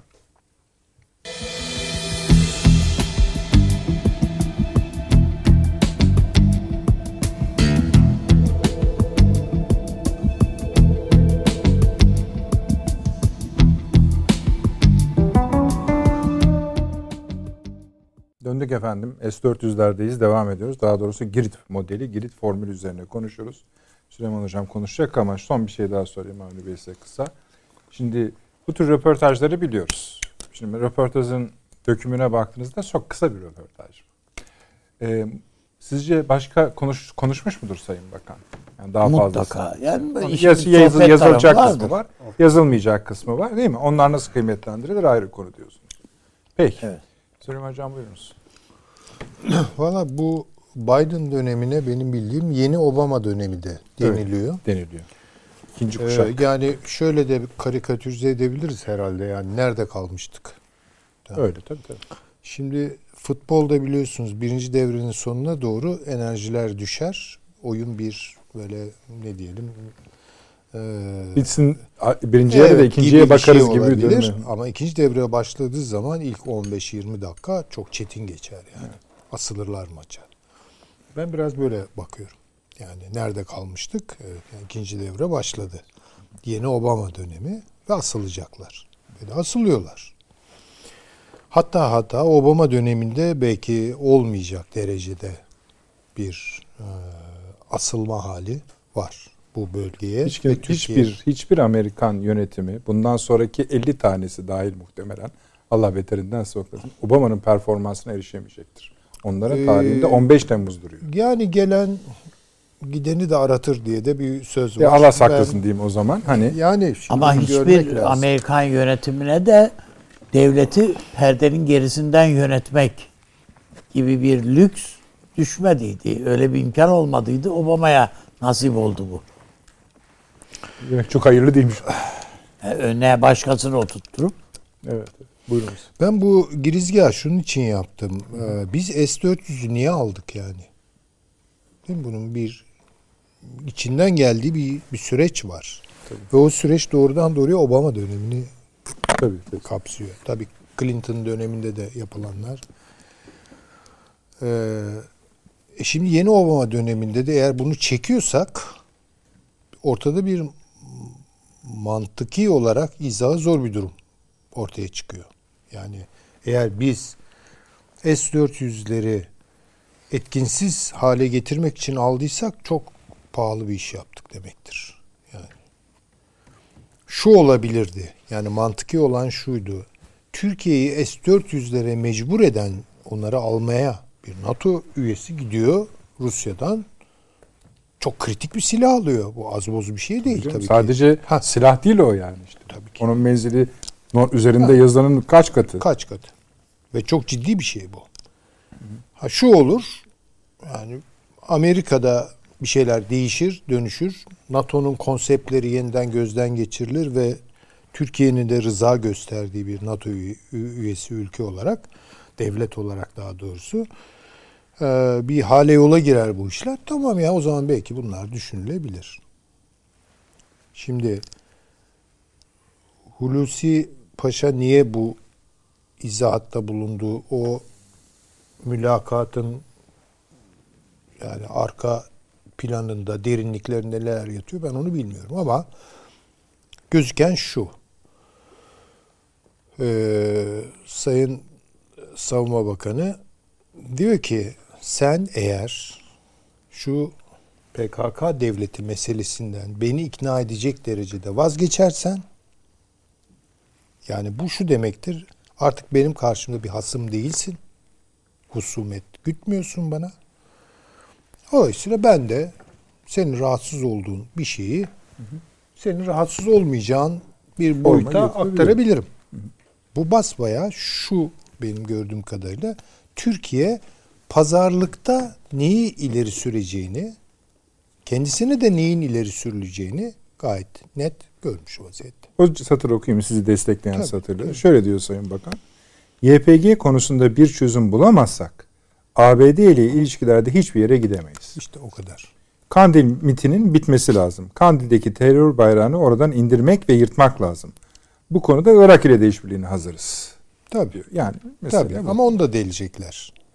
Onu da yani delmeye niyetliler. Şu an Amerika Birleşik Devletleri'nin işte ne bileyim Dışişleri Bakanı konuşuyor veya e, sefiri konuşuyor. Ankara sefiri konuşuyor filan. Yetkili birileri konuşuyor. İşte o Biden susuyor. Bir de bir Biden konuşsun. Gerek yok konuşmasını zaten söylüyorlar. Bırakın söylemeyi icraatta bulunuyorlar. Trump'ın çekmek istediği bütün askerler geri gönderiliyor. Takviye ediliyor. Ve üstadın dediği gibi yani çok ciddi bir ordu. Çok ciddi bir ordu oluşum var orada. Ee, Erbil yönetimini sıkıştırıyorlar. Irak yönetimini sıkıştırıyorlar. Şimdi biliyorsunuz bu Mart ayının e, başlarında tarihini tam olarak hatırlamıyorum ama bir papa ziyareti var oraya. Ve bu adam Sistani ile de görüşecek. Bunlar önemli şeyler. Yani Türkiye'yi, İran'ı ve Rusya'yı buradan söküp atmak istiyorlar ve bunun yerine basbaya yani artık bunun lamıcı yok. yok. Bir PYD devleti kurdurmak istiyorlar. Bir PKK devleti. Ama bunu da tabii kamufle ediyorlar. Yani sözde işte işte işin içinde Araplar da varmış da Arap aşiretler de varmış da bu bir çok kültürlü bir yapıymış da falan falan gibi ama belli ki onun içinde ağırlıklı vurucu güç PKK'dan başkası evet. değil. Bu Türkiye'nin böğrüne sokulmuş bir hançer. Ve şimdi bu durumda diyorlar ki S-400'ü e, pasif hale getir. Şimdi ben çok net böyle net konuşmayı bu kadar net konuşmayı sevmiyorum ama söyleyeyim. S-400'ler alındığı iş alındı ise bu Amerika Birleşik Devletleri'ne karşı alındı. Hesap budur. Hesap budur. Yani çok garip bir durum tabii. Yani iki NATO ülkesi. Öyle mi? Ve Aslında kendileri de bunu teyit ediyorlar. Ya bizim sistemlerimizi etkiledi dedikleri o işte. Elbette. Yani şimdi ha bunu peki Amerika buna bakıp evet ya bu S-400 meselesi benim için öncelikli mesele. İyisin ben onu gidermek için şu e, Suriye'de çevirdiğim dolapları e, sona erdireyim der mi? Irak'ta ya da İran'da. Asla demeyecek. Yani Asla bizim bunları demeyecek. zaten e, paşam daha iyi bilir de te, biz bunu Trakya'ya kurduğumuz anda bu şeyi o dede ağacı falan al sen Tabii cebine koy diyeceksin. Tabii ki. Ve Peki. merhale Tabii. merhale bakınız yani. yani bu artık gözle görünüyor bütün bunlar. Bunları çok saklamaya gerek yok. Merhale merhale iki şey yapıyorlar. Bir, eşanlı olarak Türkiye, Rusya ve İran'ı bu bölgeden atmak istiyorlar. Tabii ki Ha, Rusya burada kendine göre manevra alanları bulabilir. Nitekim buluyor. İşte PKK ile görüşüyor. İsrail'le acaba bir şey falan ama Rusya'yı da buradan söküp atacaklar. Yani Rusya ancak işte o şeyde tutunabiliyorsa üst tarafında Hümeymi'de. O, odur yani Akdeniz sahilinde. İdlib meselesini başka türlü tartışacaklarına ben eminim. Tabii ki sonrası itibariyle ama o sonrası yaşanır mı yaşanmaz mı bilmiyorum. Bir denizle tuzlu suyla da buluşturmak isterler bu işi. Ve İdlib'in belirsizliğini biraz burada da kullanacaklar bana kalırsa. Ha buna tabii Rusya ne kadar artık orada onun da bıçağı kemiğine dayanmış olacaktır vesaire. Yani İran çok kötü durumda tabii. Yani ama en kritik durumda olan Türkiye. Çünkü Türkiye'yi bu artık hayati derecede tehdit ediyor. Yani tutun ki Rusya pılını pırtıntısını toplayıp nitekim Libya'dan belki bunu yapacak. Gitti. E ne kaybetti Rusya? Yani bir ileri karakol kaybetti. E Türkiye ne kaybeder böyle bir durumda? Yani doğrudan doğruya ulusal güvenliği yani Kafkasya'da ne kadar hassassa veya Beyaz Rusya'da ne kadar hassassa Rusya e, Türkiye'yi de burada bu kadar hassas olacak. Yani ben bu işin çok büyüyeceğini düşünüyorum. Yani bunu söylemek çok kötü tabii ki. Biden konuşmasında dünyaya seslenirken kara kış dedi. Bu bölgedeki bunun tercümesi zemheri kara kış yani. Zemheri. Siz de Avni Bey gibi zaten yani bir pazarlık yapılacaksa şimdi bunun ortaya çıkmasının da pazarlık tekniği açısından yanlış mı buluyorsunuz? Yok bunu söyleyebilir yani bunda bence bir şey yok. Yani Amerika'da bunu yani burada bir sır ifşa ediliyor falan. Yani biz bunları işte Girit modeline göre yani şunu diyor e, Hulusi Akar çok açık olarak. Elini çek bu işten. Bu PKK işinden. Tamam. O zaman benim için düşman olmaktan çıkacaksın. Ben de gereğini yapabilirim. Bu, bu bir, e, müzakere şey. Yani öyle söylese daha iyi olur ha. ama. Ben tabii çok metni böyle o gözle yani dil açısından değerlendirmedim yani formülü falan diye çıkış yok şeyini. tabii olmaz. Yani şey. biz de e, bu konuda Amerika'nın endişelerini gidermeye hazırız. Daha diplomatik ha, şey gibi. gibi mesela olabilir ama en azından bu kadar açık konuşması kartı daha net görmemizi sağladı zaten. Yani bu da diyor ki PKK işinden çek elini beni bu konuda ikna et ve rahatlat ki olmayacak bir şey bu. Bunun olmayacağını da gayet iyi görebiliyoruz. Ben de gereğini yaparım yani işte Girit modeli mi olur, Midilli modeli mi olur, başka bir model mi olur neyse yani onları ben bilemem. Fakat bu olmayacak. Olması mümkün değil. Bakın İran konusunda ben başından beri söylüyorum. Biden yönetimi İran'la asla uzlaşmayacak. Ben söyleyeyim ya onu rahatlatmak falan böyle şeyler yok. Bu bölgeden süpürüp atacaklar. Yapıyorlar da zaten. Ve Rusya sahip çıkamıyor İran'a. Yani Rusya'nın bütün derdi Doğu Akdeniz şeridinde tutunmak ve Levant bölgesinde tutunabilmek. O kadar. Bütün gayretleri Fırat'ın doğusunda burayı emniyet altına almak için. Çünkü oralarda tutunamaz. Nitekim tutunamıyor. Yani ve PKK basbaya orada rejimi de Rus e, koruması altında olmakla birlikte tehdit ediyor. Yani onun üstüne geçen bir güç haline. Yani an meselesidir oraya girerler yani. Ne, ne lazım gelir? Hiçbir şey yapamazlar. Hiçbir şey yapamazlar. Ve bütün bunlar İsrail'in çıkarına işliyor. Onu görelim. Yani Rusya'nın sıkıştırılarak böyle prag, pragmatik değil de oportunist davranma noktasına, fırsatçı davranıp işte acaba şurada ne kadar biraz daha tutunabilirim gibi böyle basit oyunların içine girmesi e, aşağı yukarı Amerika Birleşik Devletleri ile Rusya'nın da bu bölgede bunu işte kısa bir zaman öncesinden itibaren dillendirmeye başladım. Aşağı yukarı zimni örtük bir anlaşma içinde olduklarını gösteriyor. Şimdi Türkiye ne yapacak bu durumda? Bunları konuşmak gerekiyor. Türkiye pasif siyasetlerle bu işin altından bence de kalkamaz. Çünkü atacağı her pasif adım onu daha da pasifize edecek olan bir adım olacaktır. Türkiye burada tabii ben de devlete akıl verecek halim yok. E, işim de bu değil zaten. Ama bir ön alma meselesini e, bu bölgede başarmak zorunda. İki, Rusya ile her şeye rağmen çok sıkı bir e, şey sürdürmek zorunda. Nasıl söyleyeyim? Diplomasi trafiği ki bunun da aşağı yukarı Libya'da biraz işlediğini görüyorum ben. Buralarda da olabilir. Yani Rusya'nın manevralarından da çok iyi haberdar olmamız lazım. İran'la e, yapılabilecek şeyler nelerdir, ne kadardır onu bilmiyorum ama İran'la Türkiye arasında da gene bir sıkı haberleşme network'ünün işlemesi lazım şu aralarda. Çünkü bunları dağıttığınız zaman ve kendi yörüngelerine soktuğunuz zaman yani sonuçta hepsinin e, zarar göreceği aşikar.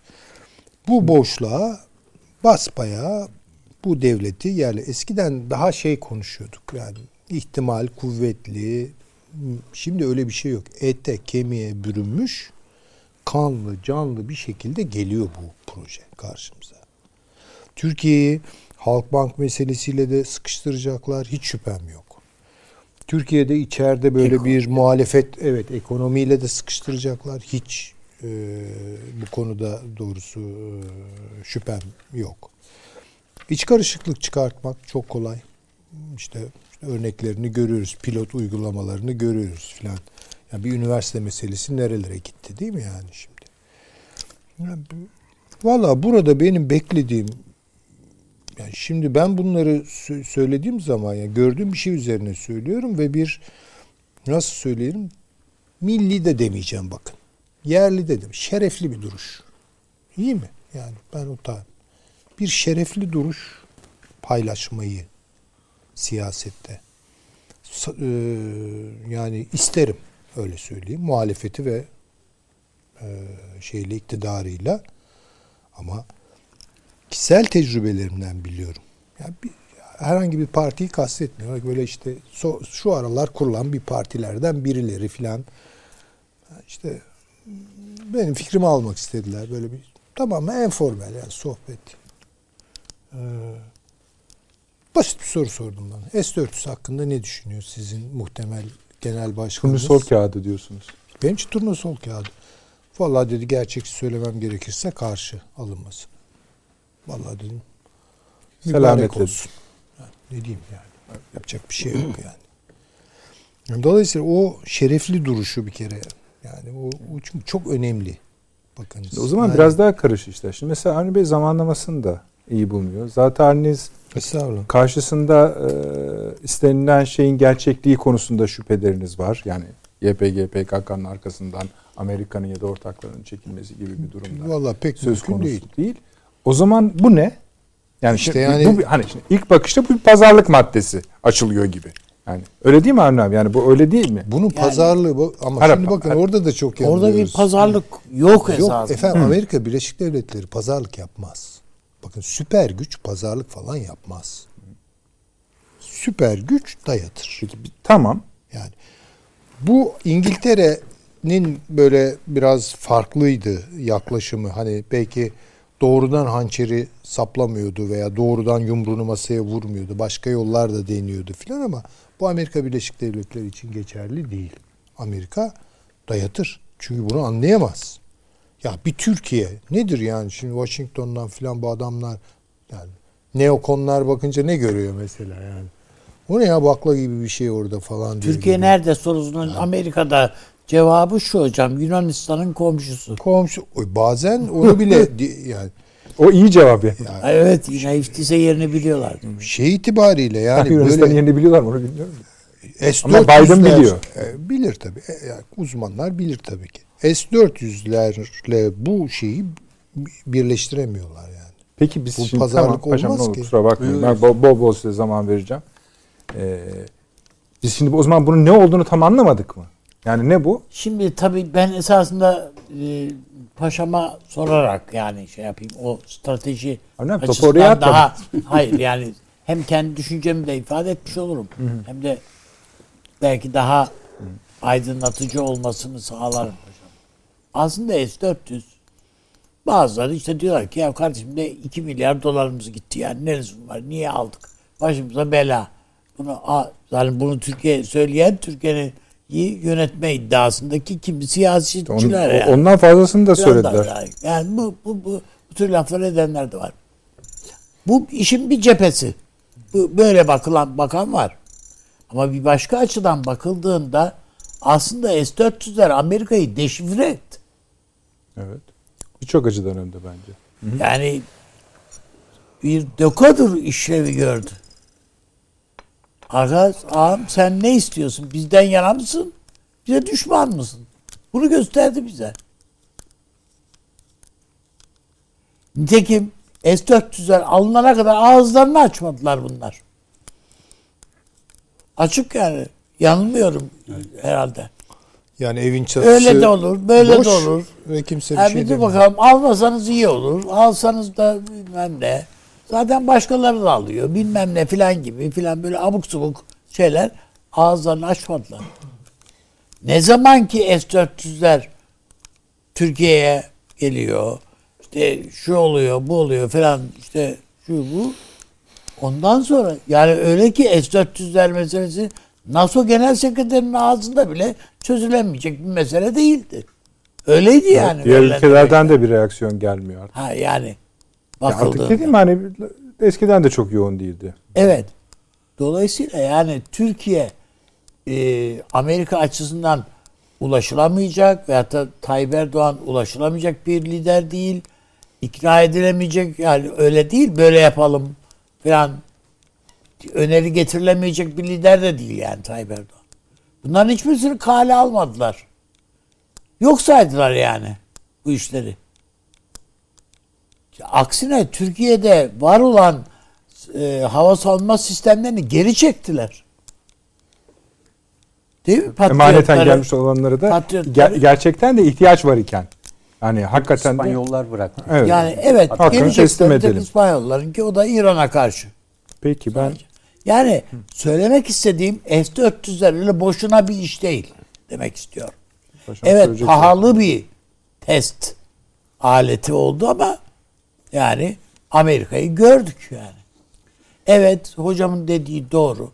Bu Amerika'ya karşı alınmış bir önlem. Yani S-400'leri herhalde Rusya'ya karşı kullanmamızı Mümkün bekliyor değil kimse yani. Evet. Yani Rusya da bunu herhalde tedbirini almıştır buna. Bunları ve bu sistemleri gönderirken kendisine karşı kullanmayacağız tedbirini almıştır. E sana karşı kullanacağız kardeş. Bu gayet açık yani. Senin Dede Ağaç'ta kurduğun tesislere, Romanya'da, Bulgaristan'da, şurada burada, Karadeniz'de kurduğun tesislere karşı. Başka bir şeyi yok. Ya da Kıbrıs'ta, şurada burada kurduğun, kuracağın tesisler. Şimdi hatırlayalım. Geçen Perşembe günü bahsetmiştik. Çünkü o gün yayınlanmıştı. Amerikan sesi yani Voice of America'da yani bizim Anadolu Ajansı'na tekabül eder onların açısından. Türkiye uzmanı olduğu söylenen ki ben biliyorum kendisinin ne halt olduğunu. Alan Makovsky şöyle bir açıklama yapmıştı.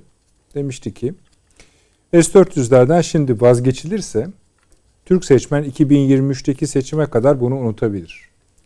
Ama ekonomiyi unutmaz. Yani açıkça siz bu işi bırakın yoksa ekonomi olarak hani seçimlere kadar giden süreçte sizin hayatınızı zorlaştırırız diyorlar. O başka bir boyutu tabii Alan McCoskey. Zehirli, çok zehirli bir boyuttur. Ee, Türkiye'yi tanır doğrudur. Zaten Biden çok daha ilerisini söyledi. Yani Erdoğan'ı dan kurtulmak durumunda. E tabii canım muhalefetle birlikte çalışacağız. Çalışacağız dedi. dedi. Yani açıkça Türk siyasetinde taraf ilan Doğru daha, daha ağır bir ifade. Yani orada evet muhalefetten biraz itirazlar falan geldi. Onu da e, atlamayalım ama yani böyle çok e, pişirilmedi bu e, fikir itibariyle. Ben paşama geçmeden çok bir cümle buyurun, izin buyurun, verir misiniz buyurun, ya da iki cümle? E, bir NATO toplantısı olacak ve ben orada basbaya Biden'ın açıkça NATO konseptlerini üyelere dikte edecek bir konuşma yapacağı kanaatindeyim. İlginç bir zirve olacak o. O hakikaten ya çünkü o, başka ülkeler itiraz edecek başka ülkeler de var. Ve ama diretecek yani. Bu, da, bu tabii, tabii. NATO budur kardeşim. Bundan sonra NATO'nun içinde de bana düşmanlık yaparsan NATO düşmanı NATO olacaksın. NATO budur dediğiniz benim bu, Bunu yapacak yani. yani. Evet. Öyle öngörüyorum. Peki. Ee, paşam buyurunuz. Serbestsiniz ee, öyle söyleyeyim. Yani ben şöyle söyleyeyim tabii en büyük şey e, Türkiye bunu sisteme aldıktan sonra e, Sinop'taki testlere kadar hı hı. E, bunun sahaya yansıyıp yansımayacağı pek belli değildir. Değil. Türkiye esasında e, bu strateji alarak e, bunun sadece hava savunma sisteminin daha ötesinde olduğunu Sinop'ta yaptığı testle gösterdi. Yani bu e, tamamen e, bir zaman çalmaya veya stratejik anlamda bir müzakere için alınmış bir sistem değildir diyerek e, ilk önemli e, göstergesini burada ortaya koydu. Ve zaten ondan sonra yaptırımların hızlandığını görüyoruz. Şimdi şöyle bir konjöktüre baktığımızda yani biraz evvel NATO'nun 2030 vizyonu e, e, daha evvel yapılan ön toplantılardan biliyoruz. Çok ilginç verilere gebe. Yani bunlar içerisinde her ne kadar İngiltere ve diğer bazı ülkeler karşı olsa da bazı konularda oy birliğiyle karar alınmasını esnetme çabaları var. Yani Almanya Dışişleri Bakanı da bu konuda NATO ya savaşır ya da barış içinde yaşar diyerek bir ikilem koydu. Yani bunun ortası olmaz diyerek Türkiye yanlısı bir tavır ortaya koydu ama burada en çok beklenen konu özellikle Türkiye dahil olmak üzere birçok ülkenin NATO'nun daha efektif kullanmasına, daha hızlı karar almasında e, bir takım e, çekinceler ve veto hakkını kullanarak e, NATO'nun kendisinden beklenen görevleri yapmasının engel olunduğu şeklinde oluşan bir hava var. NATO 2030 vizyonu da bunu kapsıyor. Yani üyeler hızlı karar alacak ve artık e, NATO Birleşmiş Milletler Güvenlik Konseyi'nden karar almadan e, uygulama sahasına gidebilecek. NATO'nun kendi.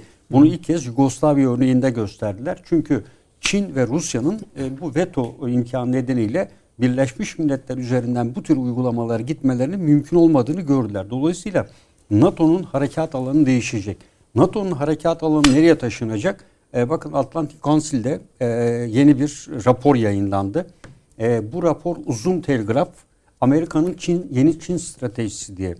Ve bu şuna benzetiyor. 1946 Uzun telgrafın bir anlamı var. Evet yani e, John Cannon'ın çevreleme stratejisindeki yani 1946 evet, yılındaki Savaşın girizgahı. Girizgi, e, çevreleme strateji stratejisi bizim diyor şu anda 8 bin kelimelik evet, bir şey, evet, bizim diyor Çin'i çevrelememiz lazım diyor. Yani Amerika dört sütunla bir strateji yürütmeli.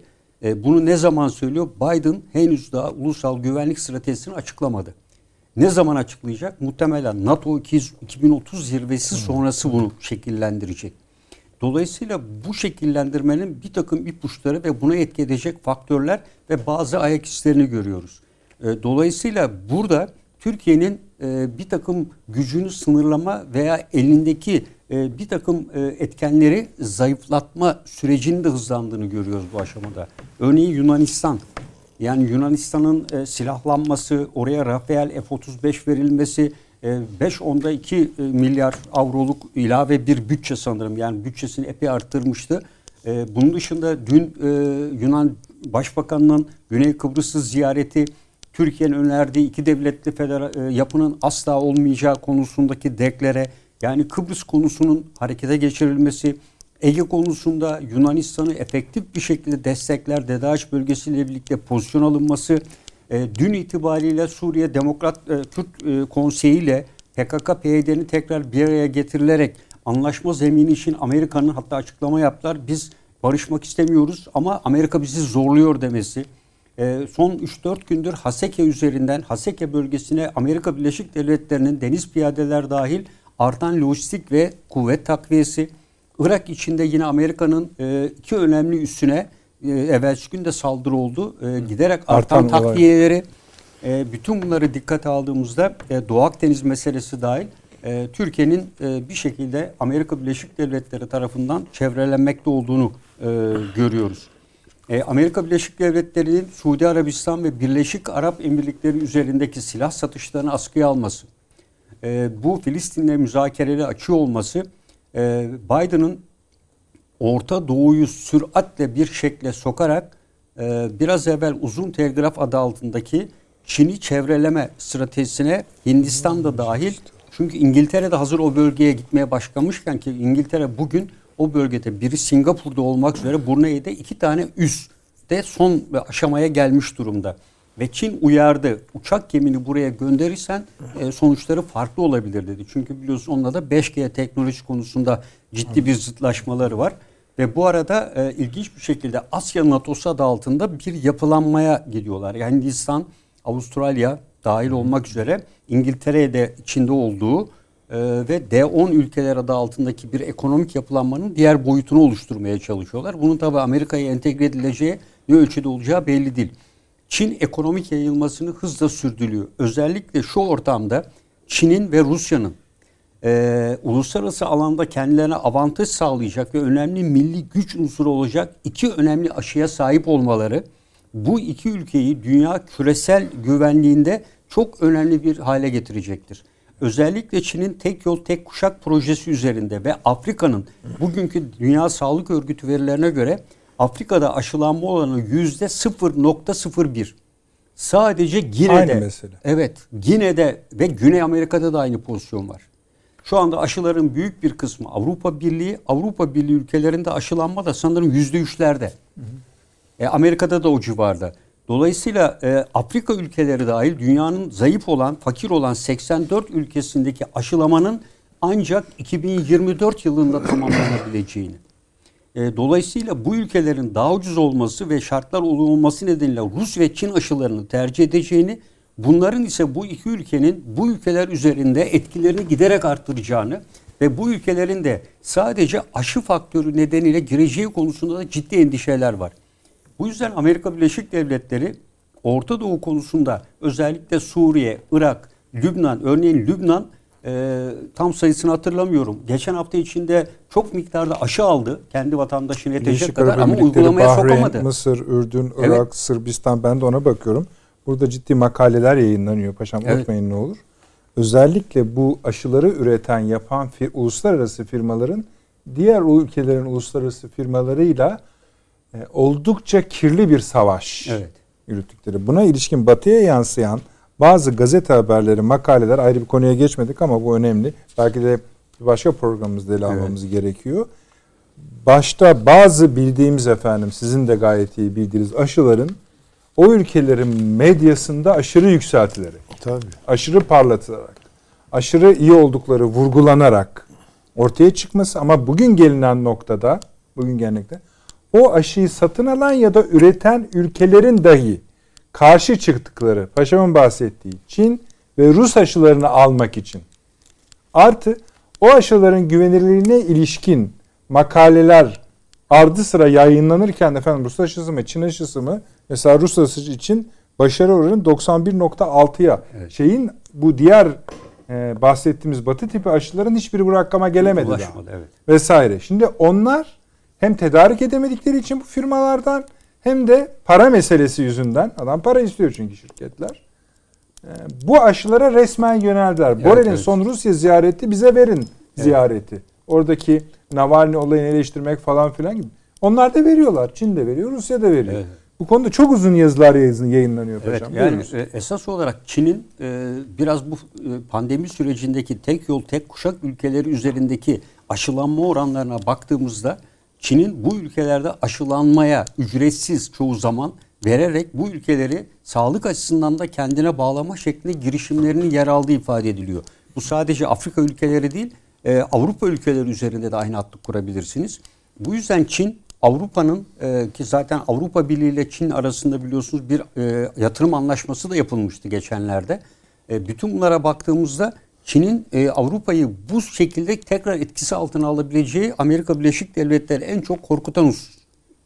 E, şu anda zaten Navalny olayıyla e, Avrupa Birliği arasında Rusya'nın arasının açılması geçen gün Bordel oraya geldi. Bordel e, Avrupa Birliği yüksek temsilcisi malumunuz. Onun olduğu dönemde 3 Avrupa Birliği ülkesinin büyükelçileri sınır dışı edildi. Yani temsilcileri. Ve kendisi olağanüstü kötü bir organizasyona maruz kaldım dedi. E, biz Avrupa Birliği ilişkilerini geliştirme sürecini yaşarken. E, dolayısıyla böyle baktığımızda... Adamı Rus... protesto ettiler evet, Avrupa evet. Birliği'nde. E, ve e, Rusya'nın, e, Putin'in e, bence bundan sonraki süreçte e, daha farklı bir boyuta, yakın çevreye de geçerek daha etkili ve efektif bir strateji izleyeceğini ben düşünüyorum. Çünkü ülke içerisinde karmaşıklık ve Avrupa Birliği ilişkilerini de belki bir kenara koyarak Ukrayna e, geçen gün ne dedi? E, Rusya e, benim vatandaşlarım üzerinde aşı denemesini yapamaz dedi. Öyle bir süreç de var. Mesela Ukrayna'da da ciddi aşı problemi var ama Rusya diyor ki ben vereyim sana aşı diyor. Ukrayna vatandaşları istiyor. ama devlet başkanı diyor ki benim üzerimde denenmesine ben müsaade edemem diyor. Şimdi bundan sonraki süreçte bir e, sağlık ve aşı konusu dünyanın güvenlik geleceğini etkileyecek en önemli unsur haline gelmiştir. Bu bütün çatışma ve güvenlik ortamını da etkileyecektir. Buna paralel olarak geliştirilecek biyolojik silahlar. Örneğin şu anda gen yapıları üzerinde tutun protein yapıları üzerinde aklın hayalini almayacağı inanılmaz çalışmalar büyük bir hız kazanmış durumda. Ya kanser araştırmalarında tabii, tabii. yani işte geçenlerde Amerika'daki bir Türk bilim adamı sohbetinde bu e, aşıların e, kanserin şu anda bile yani akciğer, karaciğer başta olmak üzere pankreas hariç temel yani bütün ülkelerin başına dert olan kanser türlerinin sadece ve sadece bu aşılarda ufak bir takım e, düzeltmeler Tabii. yapılarak e, ortadan kaldırılabileceğini söyledi. Tabii tabii. Gen, gen yapılarıyla tamamen evet. oynanarak yani şu anda mesela arıları yetiştiriyorlar. Yani bu arılar üzerinde biz hani dronlar falan diyorduk ki onu bırakalım arıları eğitiyorlar. Arıların üzerine e, zehirleyici e, o bal şeyini yerine solüsyonlar almasını sağlayarak. Yok, yok bir aşı oturumu yapmamış evet. hocam. Yani, yani ama, ama bir uluslararası iyi bir teknik e, ama biz yani. şöyle biz yani mesela şu konularda yani biz bakın Türkiye'de yapılan aşı yap değil mi? Kaç milyona? 3 milyona evet. doğru yaklaşıyor. Do- doğru mu? Evet. Doğru. Biz Ama bunu... bizim dikkat ederseniz şöyle bir şey var yani Türkiye'de yerli aşı çalışmaları var. Evet, o ayrı bir mesele yani. Çok yaşadım. Yani televizyonlarda Aynı şeyi dahil. Söylüyorum. Hiç tartışmıyor. Hiç bunları konuşmuyorlar. Yok Mesela bu evet. Doğu'da üniversitemizde yapılıyor. Erciyes'te var. Erciyes'te evet. var filan. Kaç tane mi? Keza birden çok. Birden çok. Sanırım. Değil mi? Yani evet. mesela bunlar ovalının kim çalışması. Evet. Yani bunları Hayır, kimsenin yok, ekrana, galiba da, hani ekrana hani çıkardığı alanda, yok yani. Yok. Ne Hayır başarısızlarsa e, başarısız densin. Hatta efendim olmadı başka başladık derler. Öyle olduğunu zannetmiyorum ben. İkinci fazla mı? Üçüncü fazla mı? Zaten mesele şu Süleyman Hocam. Hani ikincisi üçüncüsünden ziyade milli ve yerli aşılarda durum ne? İşte onu bilmiyoruz. Nerede hani nerede gazetelerde basında falan? Yok. Ama ben size şimdi bir şey söyleyeyim. Şimdi New York Times'ın evvelsi günkü yazısı uzun bir aşı analizi yapıyor. Ve diyor ve konu bir yerde e, e, uygulanan bazı aşıların başarı performanslarına o ülkelerde geliyor. Şimdi bizde 3 milyona yaklaştı rakam. Güney, Güney Afrika'da mesela bu e, Amer şey e, İngiltere'nin ürettiği aşı yasaklandı. Yasaklandı. Vurmuyorlar evet. Ya Yasaklandı Şimdi biz yani. mesela başarı oranımızı biliyor muyuz? Etki oranını? Bilmiyorum. Bilmiyorum ama adam yazmış. Türkiye'de budur rakam diye. Başarı rakamı diye. Şimdi ben ne? paylaşmayayım bizim e, resmi ağızlarımız bunu söylemeden yüksek bir oran müşteri olun. Onda bir sorun yok. Hani başarısı ve etkisi konusunda ama biz niye böyle bir adamlar nereden öğreniyor o da ayrı vaka. Evet. Gazeteciliklerini ta- takdir ediyoruz ayrı Muhtemelen konuda. bizim Sağlık Bakanlığı'nın bir takım verilerine ulaşıyorlar. Peki çok güzel o zaman. Yani bizi de gömdünüz buraya. Yani bizim şahsımızda Türk Ya bizim ya bizim gazeteciliğimizi öyle çok da abartma. Haklısınız. Yani. Haklısınız. Görüyorum. O da ayrı bir program yapalım isterseniz onda da. E tabii. Neyse aşı konusunun uluslararası boyutunu Süleyman Hocam yani şey boyutu değil. Hani bunun laboratuvar boyutu o bize aşan bir şey. Ama burada millet birbirine girmiş durumda. Ülkeler falan da korkuyorlar artık. Yani şu aşı işte şey ortada. Ya buna şey diyorlar hatta yeni güvenlik kavramı bağım, e, bağımsız e, bağımlılık eşitsizliği gibi bir kavram e, evet, ortaya öyle atmışlar. Şey. Evet. Yani böyle adlandırıyorlar. Peki. Biz ee, daha büyük aşıları konuşalım. Bu neyi etkileyecek ama? Yani bu güvenlik boyutunda şimdi Afrika'nın e, özellikle Batı ülkeleri için Amerika ve diğerleri için çok önemli bir tüketim pazarı olması söz konusuydu 2022 yıllarından itibaren. Şimdi bu e, olay e, Afrika'nın ekonomik anlamda bir pazar haline gelmesini de engelleyecek. E, dolayısıyla buna yatırım yapan e, Amerika Birleşik Devletleri ve batılı şirketler bundan ciddi bir şekilde zararlı çıkacak. Yani bugün Avrupa Birliği'nin toplamının e, Fransa'nın sadece ihracatında %14-15'lere varan ithalatında azalma var örneğin e, açıklanan rakamlarla. Yani bütün bunlara baktığınızda bu uluslararası ticareti etkilediği gibi birçok Avrupa ülkesi şirketinin Afrika üzerine odaklı çalışmak isteyenlere et, olumsuz etkisi olacaktır. Oysa e, bu dört sütunlu e, bu Atlantik Council'in yayınladığı raporda ne diyor?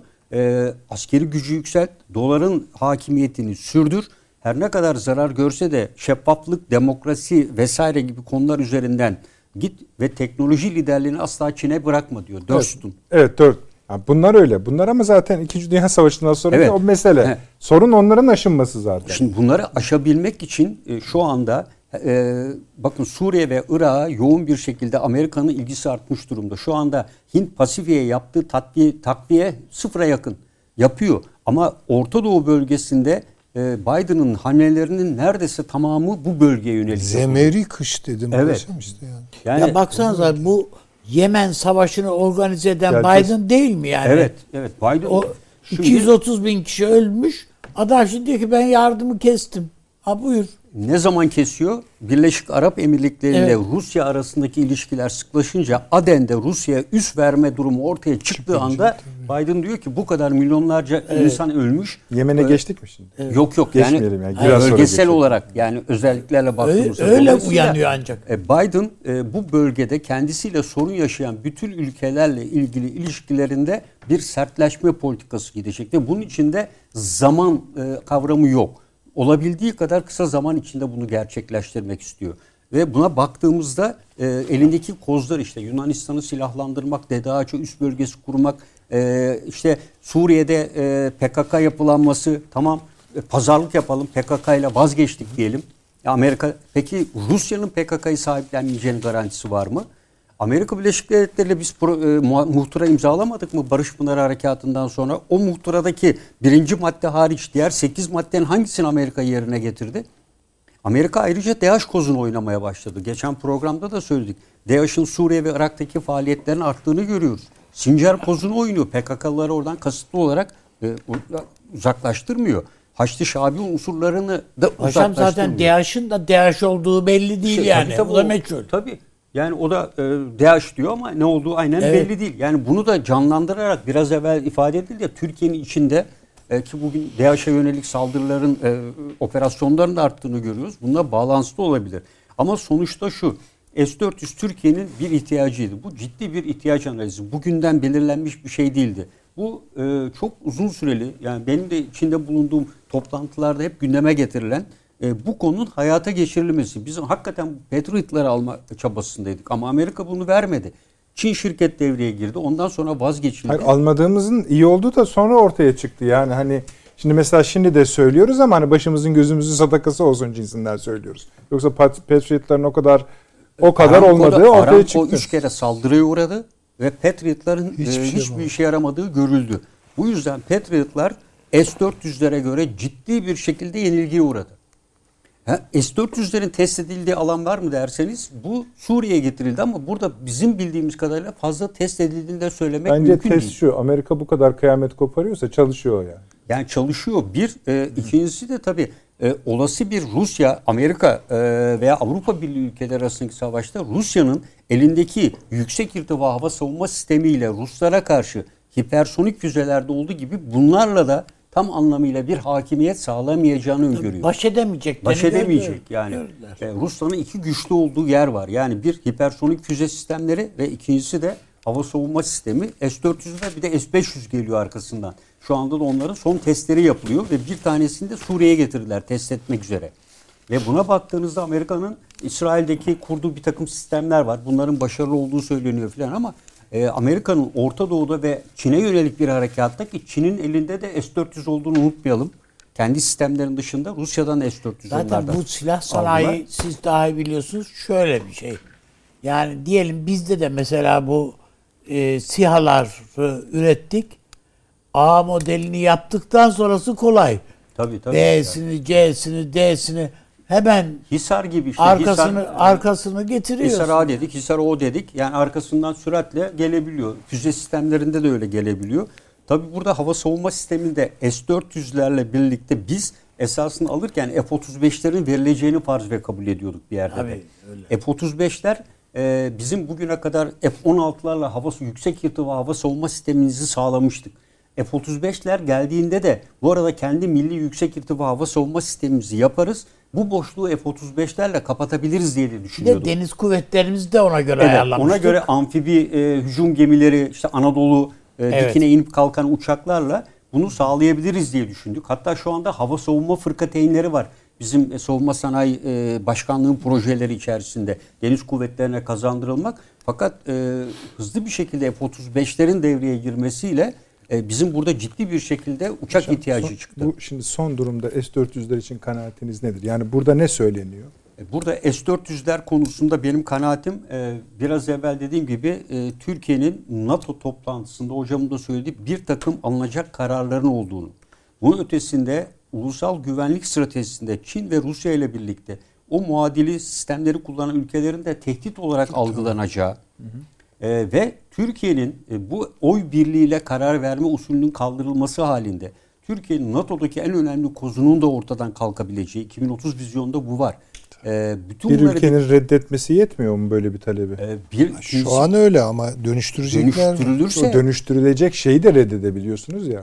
E, ama bu e, bütün bilmiyorum bakacağız. E, şimdi öyle ya bu bilek güreşi ya evet. yani şimdi e, adam getiriyor ben NATO sözleşmesini ana sözleşmesini değiştiriyorum kardeşim. O. Yani, yani burada sen e, Gürcistan'ın üyeliğine karşısın veya taraftarsın. Tamam ben şöyle istiyorum diyor. Senin oy hakkın var veya yok. O bir staff nasıl Birleşmiş Milletler'de şimdi bir e, beş üye var. Bunların oyuyla bir takım işler görülüyor. Bu da bunun gibi. Peki evet. Sayın Savunma Bakanı'nın bu önerisini yine siz Avni Bey ve Süleyman Hocam gibi mi değerlendirdiniz siyaseten? Evet yani tabii e, bu dediğim gibi bu gelişmeler var. Bunlarla birlikte değil. Bakın bu yaptırımlar ilk birinci grup yaptırımların 6. ayın sonunda bir rapor sistemi var. Bu sistemde eğer bu yaptırımların etkisi görülmez ve S-400 konusunda geri adım atılmazsa ikinci devre yaptırımlar devreye girecek ve bunlar ağırlaşacak. Evet. Bu süreçte de e, temsilciler... Zaten Büyükelçi söylüyor. Evet daha ağır yaptırımları Tabii. getiririz diyor. E, dolayısıyla ikinci grup yaptırımlar birinci de savunma sanayi başkanı gibi bizi çok fazla etkilemeyen hakikaten e, konular üzerine yapıldı. Ama o katsaya baktığımızda ikinci grup yaptırımlar Türkiye'ye hani o Tabii. dediniz ya ekonomik anlamda görün dediğimiz o zaman işte o ekonomik anlamda evet. ağırlıkları ortaya çıkmaya başlayacak. Dolayısıyla Türkiye bu açıdan da e, şu anda işte dört ayı kaldı. Yani e, birinci e, 6 ayın tamamlanmasına. Bu da önemli bir karşılık. İkincisi Mart ayında Avrupa Birliği zirvesi var. E, NATO'nun e, alınacağı kararların etkisi altında ben Avrupa Birliği zirvesinde de yapılacağını düşünüyorum. Yani Sayın Cumhurbaşkanı Merkel'in görüşmeleri sadece Avrupa Birliği ilişkiler değil NATO endeksli olduğunu da e, değerlendiriyorum. Yani bu süreçte ve dolayısıyla bu yapılan e, bütün bu görüşmelerin hepsinde de e, Biden'ın e, ve Amerika Birleşik Devletleri'nin yaptırımlar ve Türkiye aleyhine alacağı kararlarda son derece e, etkili ve asla taviz vermeyen bir yapı içinde. Bence büyük elçinin yaptığı e, en son açıklamalar e, aynen ifade etti. Biden'ın e, ağzından çıkan cümlelerdir. E, bunlardan asla geri adım atmayacak. Peki. Yarın göreceksiniz ki her üçünüzde e, muhalefet partileri, bazı basın yayın organları, bazı köşe yazıları, şunlar bunlar. Bazı derken bunların sayısı az anlamında söyleyeceğim. Bunu geri adım atma olarak yorumlayacak ve okuyacak. Evet. Yani bu olabilir tabii. E Amerika'da e, Trump ne dedi? Ben asker çekiyorum dedi. Arkasından çekmedi. Yani dolayısıyla bu stratejik anlamda yapılabilir. Ülkenin BK'sı menfaatlerinin gerektirdiği harcı her zaman alınabilir. Bir takım söylemlerde de bulunabilirsiniz. Ama bir karşılığının yani, olması tabii, lazım. Evet. Yani bunun karşılığını alabiliyorsanız zaten yani siyaset böyle bir şey. Ben, yani e, yani bilmiyorum e, paşam hocam ne düşünürler ama ben Türkiye'nin gerek Sincar'da gerekse Afrin'de e, o sert yüzünü göstermesi gerektiği evet. kanaatindeyim. Ve şu anda. Yani öyle şimdi masaya oturmadan da. Peki şimdi diyorsunuz. Anlıyorum ben. Şimdi zamanı ben de şimdi diyerek iyi kullanmak adına çünkü en az iki ülkeye değinmek isterim bu akşam ama birini herhalde yetiştirebileceğiz. Bu konuda herhalde bir yere vardık. Evet. Yani bir boşluk kalmadığı anlaşılıyor. E, tereddütler varsa da o zaten önümüzdeki günlerde evet. tartışılacak. Efendim 5 dakika reklamımız var. Ondan sonra bir Afrika'ya bir de Orta Doğu'nun dibine, Arap Yarımadası'nın dibine gideceğiz. Önemli gelişmeler var diye. Buyurunuz.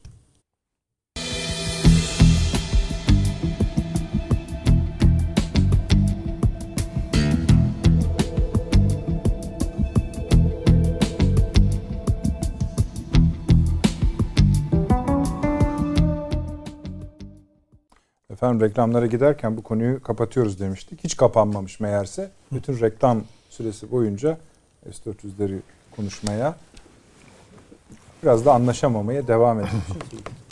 Yani ben e, S-400'ler konusunda e, Sayın Savunma Bakanı'nın söylediği e, Amerika'ya bir yeni bir Türkiye'nin elindeki kartlardan birini daha ortaya koyuyor. Yani Türkiye en son dedi ki ben bunu daha evvel de biliyorsunuz bir teknik komite kuralım dedi bize Patriot verin vazgeçelim dedi. Bir sürü öneriler de bu önerilerden biri olduğunu düşünüyorum. E, Türkiye elbette yani bunun karşılığını bir başka alanlarda bir pazarlık konusu olabilir. Yani PKK, PYD falan ama Amerika'nın bu kadar yatırım yaptığı e, ve e, Suriye'deki yapılanması ve Irak konusunda önemli bir şekilde ulaştığı PKK, PYD'den vazgeçeceğini düşünmüyorum. Çünkü Amerika biraz evvel de ifade ettiğim gibi şu anda ağırlığını e, Güney Çin denizine e, vermeyi hedefliyor. NATO'dan da bu yönde bir karar çıkmasını bekliyor. Dedik İngiltere de o bölgeye hareketlendi. Bundan sonra gelişmeleri bu bölgede yapmak için bu bölgede bir durumu stabil ve kontrollü bir kaos halinden çıkarıp kendisinin tam kontrolü altına getirdiği bir yapıya evrilmek ve bu yapıyı da koruyacak asgari yerel güç ve kendi güçlerini bırakarak ağırlığı bu tarafa vermek. Peki. Bir Libya konuşalım. Yani evet. süremiz biraz var. Onu bir ele alalım. Sizden başlayalım yine. Böyle gidelim bu sefer. Yeni gelişmeleri biliyorsunuz. Evet, evet. Artık öyle siz buyurunuz. Ee, yani bu e, tabii 24 e, Aralık sanırım 2021'de seçime kadar gitmek üzere 3 e, kişilik bir başkanlık konseyiyle başbakan e, görevlendirildi. Yani şeyde bir 70-75 kişilik grup bir araya evet, geldi. Onlar bir seçimi yaptılar. yaptılar. Evet. Dediler ki burası yönetilecek. Evet. Şimdi oraya devredilecek Libya'daki yönetim. Evet. Sarraç dahil hepsi. Yani, tabii gidecek. Şimdi bir, gelenler iyi mi? E, gelenler şöyle, gelenler esasında e, Türkiye açısından bakıldığında iyiler. Yani örneğin e, başkan olan kişi e, sanırım e, Abdülhamit Dibey. Evet, o e, Yunanistan tarafından büyük elçilikten geri gönderilen isimler var. Hatta kovulmuş, kovulmuş, kovulan isimler var. Bunun dışında ülkenin yani bu e, yapı esasında ülkenin aşiret yapısının bir temsili.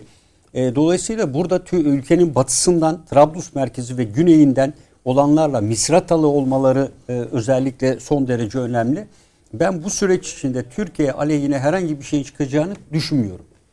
E, burada en büyük korkulacak şey özellikle e, başsız ne yapacağı belli olmayan ortada bırakılan Hafter konusunda Hafter'in ortaya yapabileceği provokasyonlar e, olabilir diye düşünüyorum. E, ve şu anda e, bu özellikle en son yaptıkları bir açıklama var. Başkanlık Konseyi yönetime geldikten sonra Türkiye ile olan ilişkilerin devam ettirileceği konusunda bir açıklama var. E, burada Türkiye'nin unsurlarının buradan çekilmesi vesaire gibi bir şey söz konusu değil. E, burada parlamento devam ediyor. bu konuda geçmişe yönelik olan anlaşmalar var. Hatta Yunanistan bile orada büyük elçilik açmak için girişimlere başladı. E, bu açıdan e, Türkiye e, burada mevcut kazanımlarını ben e, sürdüreceğini düşünüyorum. Ne zamana kadar? E, bu ancak işte Libya'da anayasa görüşmeleriyle yeni anayasa, demokratik anlamda seçimlerin yapılanması ve yeni yapının e, tam anlamıyla bu oturmasıyla. Türkiye'nin oradaki evet. pozisyonunu, konumlanışını artı malum anlaşmayı, avantaj sağlayan anlaşmayı koruyan bir evet, evet, süreç evet. devam ediyor. Evet. Burada tek, yalnız şu, şunu mu? unutmamalıyız. Yani e, bu yabancı güçler burayı terk etsin cümlesi işte Ruslara mı geçer, yoksa hem Ruslara hayır, hem bize mi? Sadece Rusya'ya. Tamam. Rusya'ya evet. dönük olarak o devam ediyor. Evet. Şu anda Türkiye'nin Rusya ile masaya oturacağı zamandır. Tabii. Arkadaş yani bu yani bizim aleyhimize oynama. Bizim lehimize oynarsan beraber kazan kazanırız diyebileceği bir zamandır bu. Şu anda ama. Yarın öbür gün Amerika daha sahaya çıkmadı. Orada bir sahaya çıkacak. Bunlar. Fransa da dürtüp duruyor Amerika'yı. Biliyorsunuz orada bir de meclis var değil mi? Parlamento Baş. şeydeki evet. Bingazi. Onların hazırlayıcı bu yeni hükümetin öyle söyleyelim hazırlayacağı evet. şey oraya sunulacak. Orada Tabii. bir dezavantajlı durum var mı? Yok, Çünkü biliyorsunuz yok yani, orada iyi, şeyden kaygılanıyorduk Akile Salih'ten. Kaybetti o. O tamamen. Akile ile Fethi Başak'ın olduğu grup e, ilk oturumda e, 34 ay aldı. İkinci oturumda bir grup e, şu anki mevcut olan yapıdan dolayı yön değiştirici onlar kaybettiler. Evet. Yani Akile Salih tabi olması halinde e, bunun silahlı Çok kuvvetlerin kötü. başına Hafter'in getireceği endişesi vardı. Her ne kadar Fethi Başa yani bu dengeler deniyorsa da yok, Hafter'in de başına ne geleceği belli değil. Tabii tabii şu anda onu dedim zaten. Yani sahipsiz yani, evet. şu anda. Ortalıkta evet. serseri mayın gibi bir durum var. Yani bunun esasında başbakanın, başkanlık konseyinin görev ve sorumlulukları açıklandı. Bunların hepsi ülkenin refah ve güvenlik içinde özellikle e, barışın e, şu anki ateşkes anlaşmasının koşullarını yürürlüğe sokarak hangi görevleri yerine getireceği de açıklandı. E, bunların içerisinde mevcut olan anlaşmaların iptali falan değil. Buna 24 Aralık 2021'e kadar ülkeyi seçime götürecek şartları oluşturmak. Ana görevleri bu. Dolayısıyla ülkenin barış ve güvenliğine katkı sağlayan herhangi bir unsurlar bunun içinde yer alamaz. Bunun her bir aşaması yapacakları şey e, bu başkanlık konseyinin çalışmalarında olumsuz yönde etkiler. Evet öyle. Ben e, şöyle görüyorum. Yani hep kaygılıydık esasında. Libya'da hep başarıda geliyordu, orada da duruyordu. Evet. Ee, ya şimdi şu anda o konu soğumuş gibi siyaseten de. Ama Kimse bence ısınıyor, artık. ısınacak da. Yani çok kısa bir süre içerisinde. Çünkü bu şey e, süreci e, mevzu bahis bu grup taşıyamaz. Benim kanaatim odur. Çünkü e, çok büyük itirazlar var bir kere buna. Yani bu tamam herkesin ittifakla kabul ettiği artık yani bütün kabileler, bütün neyse işte e, gruplar falan. Hayır öyle bir şey yok. İşin bence püf noktası şu. Bu Cenevre'de oluşturuldu ve bu işin başında Amerika Birleşik Devletleri'nin Libya Büyükelçisi bir hanımefendi var. Ee, şöyle bir manevra alanı bıraktılar. Bence Amerika bıraktı. Türkiye ile Rusya'nın iç anlaşmasını sağlayabilecek bir e, kadronun e, bu işi sırtlanmasına doğru bir e, yol açtılar. Ama bunun başarısız olacağını biliyorlar.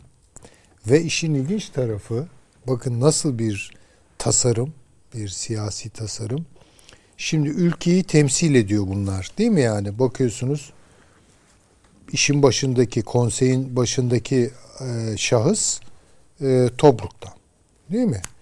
Esas olarak Tobruk'tan. Ama e, eski Atina Büyükelçisi ve Türkiye-Libya anlaşmasını desteklediği için sınır dışı edilmiş bir adam. Hafter ve Akile Salih mi? Neyse Akila evet. Salih mi? Nasıl okuyorlar? O grup ve garip bir şekilde son dönemlerde e, zikzak çizen Fethi Başağ'ın Türk kökenli olmasını çok abarttık bana kalırsa. E, bu ekarte edildi.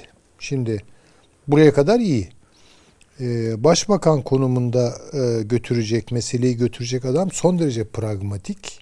O da ülkenin işte diyelim ki doğusu, batısı ve güneyi arasında evet. bir denge. işte Fizan bölgesi, yok bilmem e, Bingazi bölgesi, Tobruk e, şey Trablus. Tobruk, Trablus bölgesi filan. Aslında nasıl parçalayacağını anlatıyor Amerika. Yani nerelerden parçalayacağını çizmiş oluyor yani. Ama bunu Olustaca yaptılar ki. Ama bu şunu sağladı. Rusya'ya bir göreli manevra alanı ve Türkiye'ye yakınlaşma fırsatı sağladı. Çünkü Hafter yükünden bir manada kendini kurtarmış oluyor. Veya Akile, Akile Salih yükünden kurtarmış oluyor.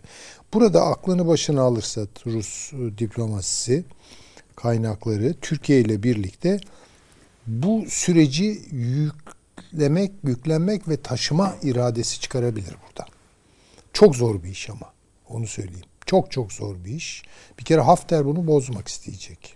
Yani o çok açık. Peki bu yeni sürecin Hafter'e bir faturası olmayacak mı? Hafter'i tamamen silkeledi. Hafter kıyameti koparıyor. Evet. Tanımıyorum ben bunu Ama bakın diyor.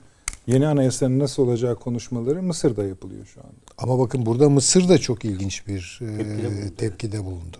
Yani Mısır da bu işin büyümesini istemiyor. Çünkü Mısır'ın başında başka problemler var. Güneyde Etiyopya meselesi var. Çok kritik kendisi için. Ya istiyor ki burada bir düzene girsin bu iş. Şimdi Amerika ve Mısır süreci destekliyor. Türkiye destekliyor. Rusya destekliyor. Yani evet. tamam. Ne güzel diyorsunuz. Yani artık bu bir süreç. Ama oradaki o kadroların işte bu yeni oluşturulan hükümet, konsey başkanlığı, yardımcılıkları vesaire bu süreci taşıyıp taşıyamayacağından ben emin değilim. Çok kırılgan. Götürebilirlerse çok iyi olur. Ya onu söyleyeyim. Harika olur. Burada ipler Türkiye'nin elinde kalır, Rusya'nın elinde kalır birlikte. Artık nasıl kotaracaklarsa. Şimdi biraz daha zor gözüküyor ama. Yani Rusya da başka türlü orada var olamayacak çünkü. Yani Avni Bey'in dediğini de anlıyorum ama işte Amerika or- orada çıkacaksa Amerika bence bize söyleyeceği laf daha az. Belki orada biz yani, Amerika ile daha uzlaşır şu olabilir. Bir olabilir. tutum sergileyebilir. Ben olabilir. üstadım o konu kanaatte olmakta zorlanıyorum. Ha, Çünkü ben de yani öyle parça, hani garantisi evet, evet. yok bu iş. Yani Amerika'nın niyeti bence Libya'yı parçalamaktır. Yani Libya'yı üç parçaya kabise şartlarını zaten enerji kaynakları tabii, ve limanlar gösteriyor. Tabii, şöyle tabii. şöyle bölünsün diye. Zaten haritanın üzerinde var onlar. Tabii. Yani dolayısıyla şimdi buna hemen direkt girmedi. Yani işte bir oda oluştu. O odayı şu an domine etmeye çalışıyor ama odanın içinde Türkiye ve Rusya da var. Eğer süreci taşıyabilirse bu ekip, bu kadrolar, herkesi yatıştırabilirlerse, bütün o buna itiraz eden kabileler, işte Hafter'i dağıtabilirlerse filan. Türkiye'nin tamam. buraya kadar ya. getirdiği Libya öyküsü bunun mümkün olabileceğini gösteriyor. Zor mu? Zor. Ee, ama işte şöyle bir şey var. Yani Hafter de dahil olmak üzere bir yani Türkiye hariç yani Türkiye ayrı bir özel durumu var. Amerika mesela Libya'daki aşiret tablosunu okuyamadı. Geçmişte de okuyamadı o yüzden büyükelçisi falan gitti yani. O yüzden orada bir yapılanma ortaya çıkarmakta hala tereddütlüler. Irak'ta da yap, yapamadı Tabii. zaten. Evet. Okuyamıyorlar yani. Mezhebi farklı, e, bağlandığı aile farklı, hepsinde az uzlaştan adamın farklı tarikata mensup. Yani yani bir türlü onu çözemiyor. Yani bu öyle değil miydi diyor. Sünni değil miydi? Hayır tamam da adamın tarikatı diyorsun. Yani o Kadiri, öbürü işte Nakşi, belki bilmem ne filan. Yani çözmekte zorlanıyorlar. Şeyde de e, Şii diye bu Husileri şeyine gittiler. E, ama adamlar Şiiliğin bir başka mezhebinden ve e, Sünniliğe gayet yakın yani. Dört halifeyi tanıyan, manıyan falan filan. Kol. E, Libya ile ilgili bir şey Buyurun. daha var. Bu Seyfül İslam Kaddafi kendini gösterdi. Ona dikkat edelim. Yani bir formül onun üzerine gelişebilir, kurulabilir. Ee, ona da dikkat etmekte, evet. takip etmekte fayda var yani. Myanmar kaldı, İran kaldı, Yemen kaldı. Yemen'i konuşsaydık iyiydi. Ama koca lokmalar bunlar. Evet ama seçim var. İran'ı konuşmak zorunda kalacağız. İsrail'de konuşmak zorunda kalacağız. Yemen'in dönüşümünü de konuşmak zorundayız. Neyse bakalım. Allah evet. izleyicilerimiz hoşgörü gösterir bize. Avni abi çok teşekkür ediyorum. Sağ olun. Teşekkür ediyoruz. Sağ olun. sağlık. Paşam eksik olmayın. Sağ olunuz, var olunuz. Efendim en çok teşekkürümüz elbette siz her zaman olduğu gibi. Gece tekrarımız var. Yarın öğleden sonra YouTube'da. Eğer kaçırdıysanız kaçırmayın diye seyredebilirsiniz efendim. Sosyal medyadan gelen bütün mesajlarınıza da muhakkak bakıyoruz. Bu akşam bakılmış olacak hepsine. Perşembe akşam saat 21'de inşallah yine huzurlarınızdayız.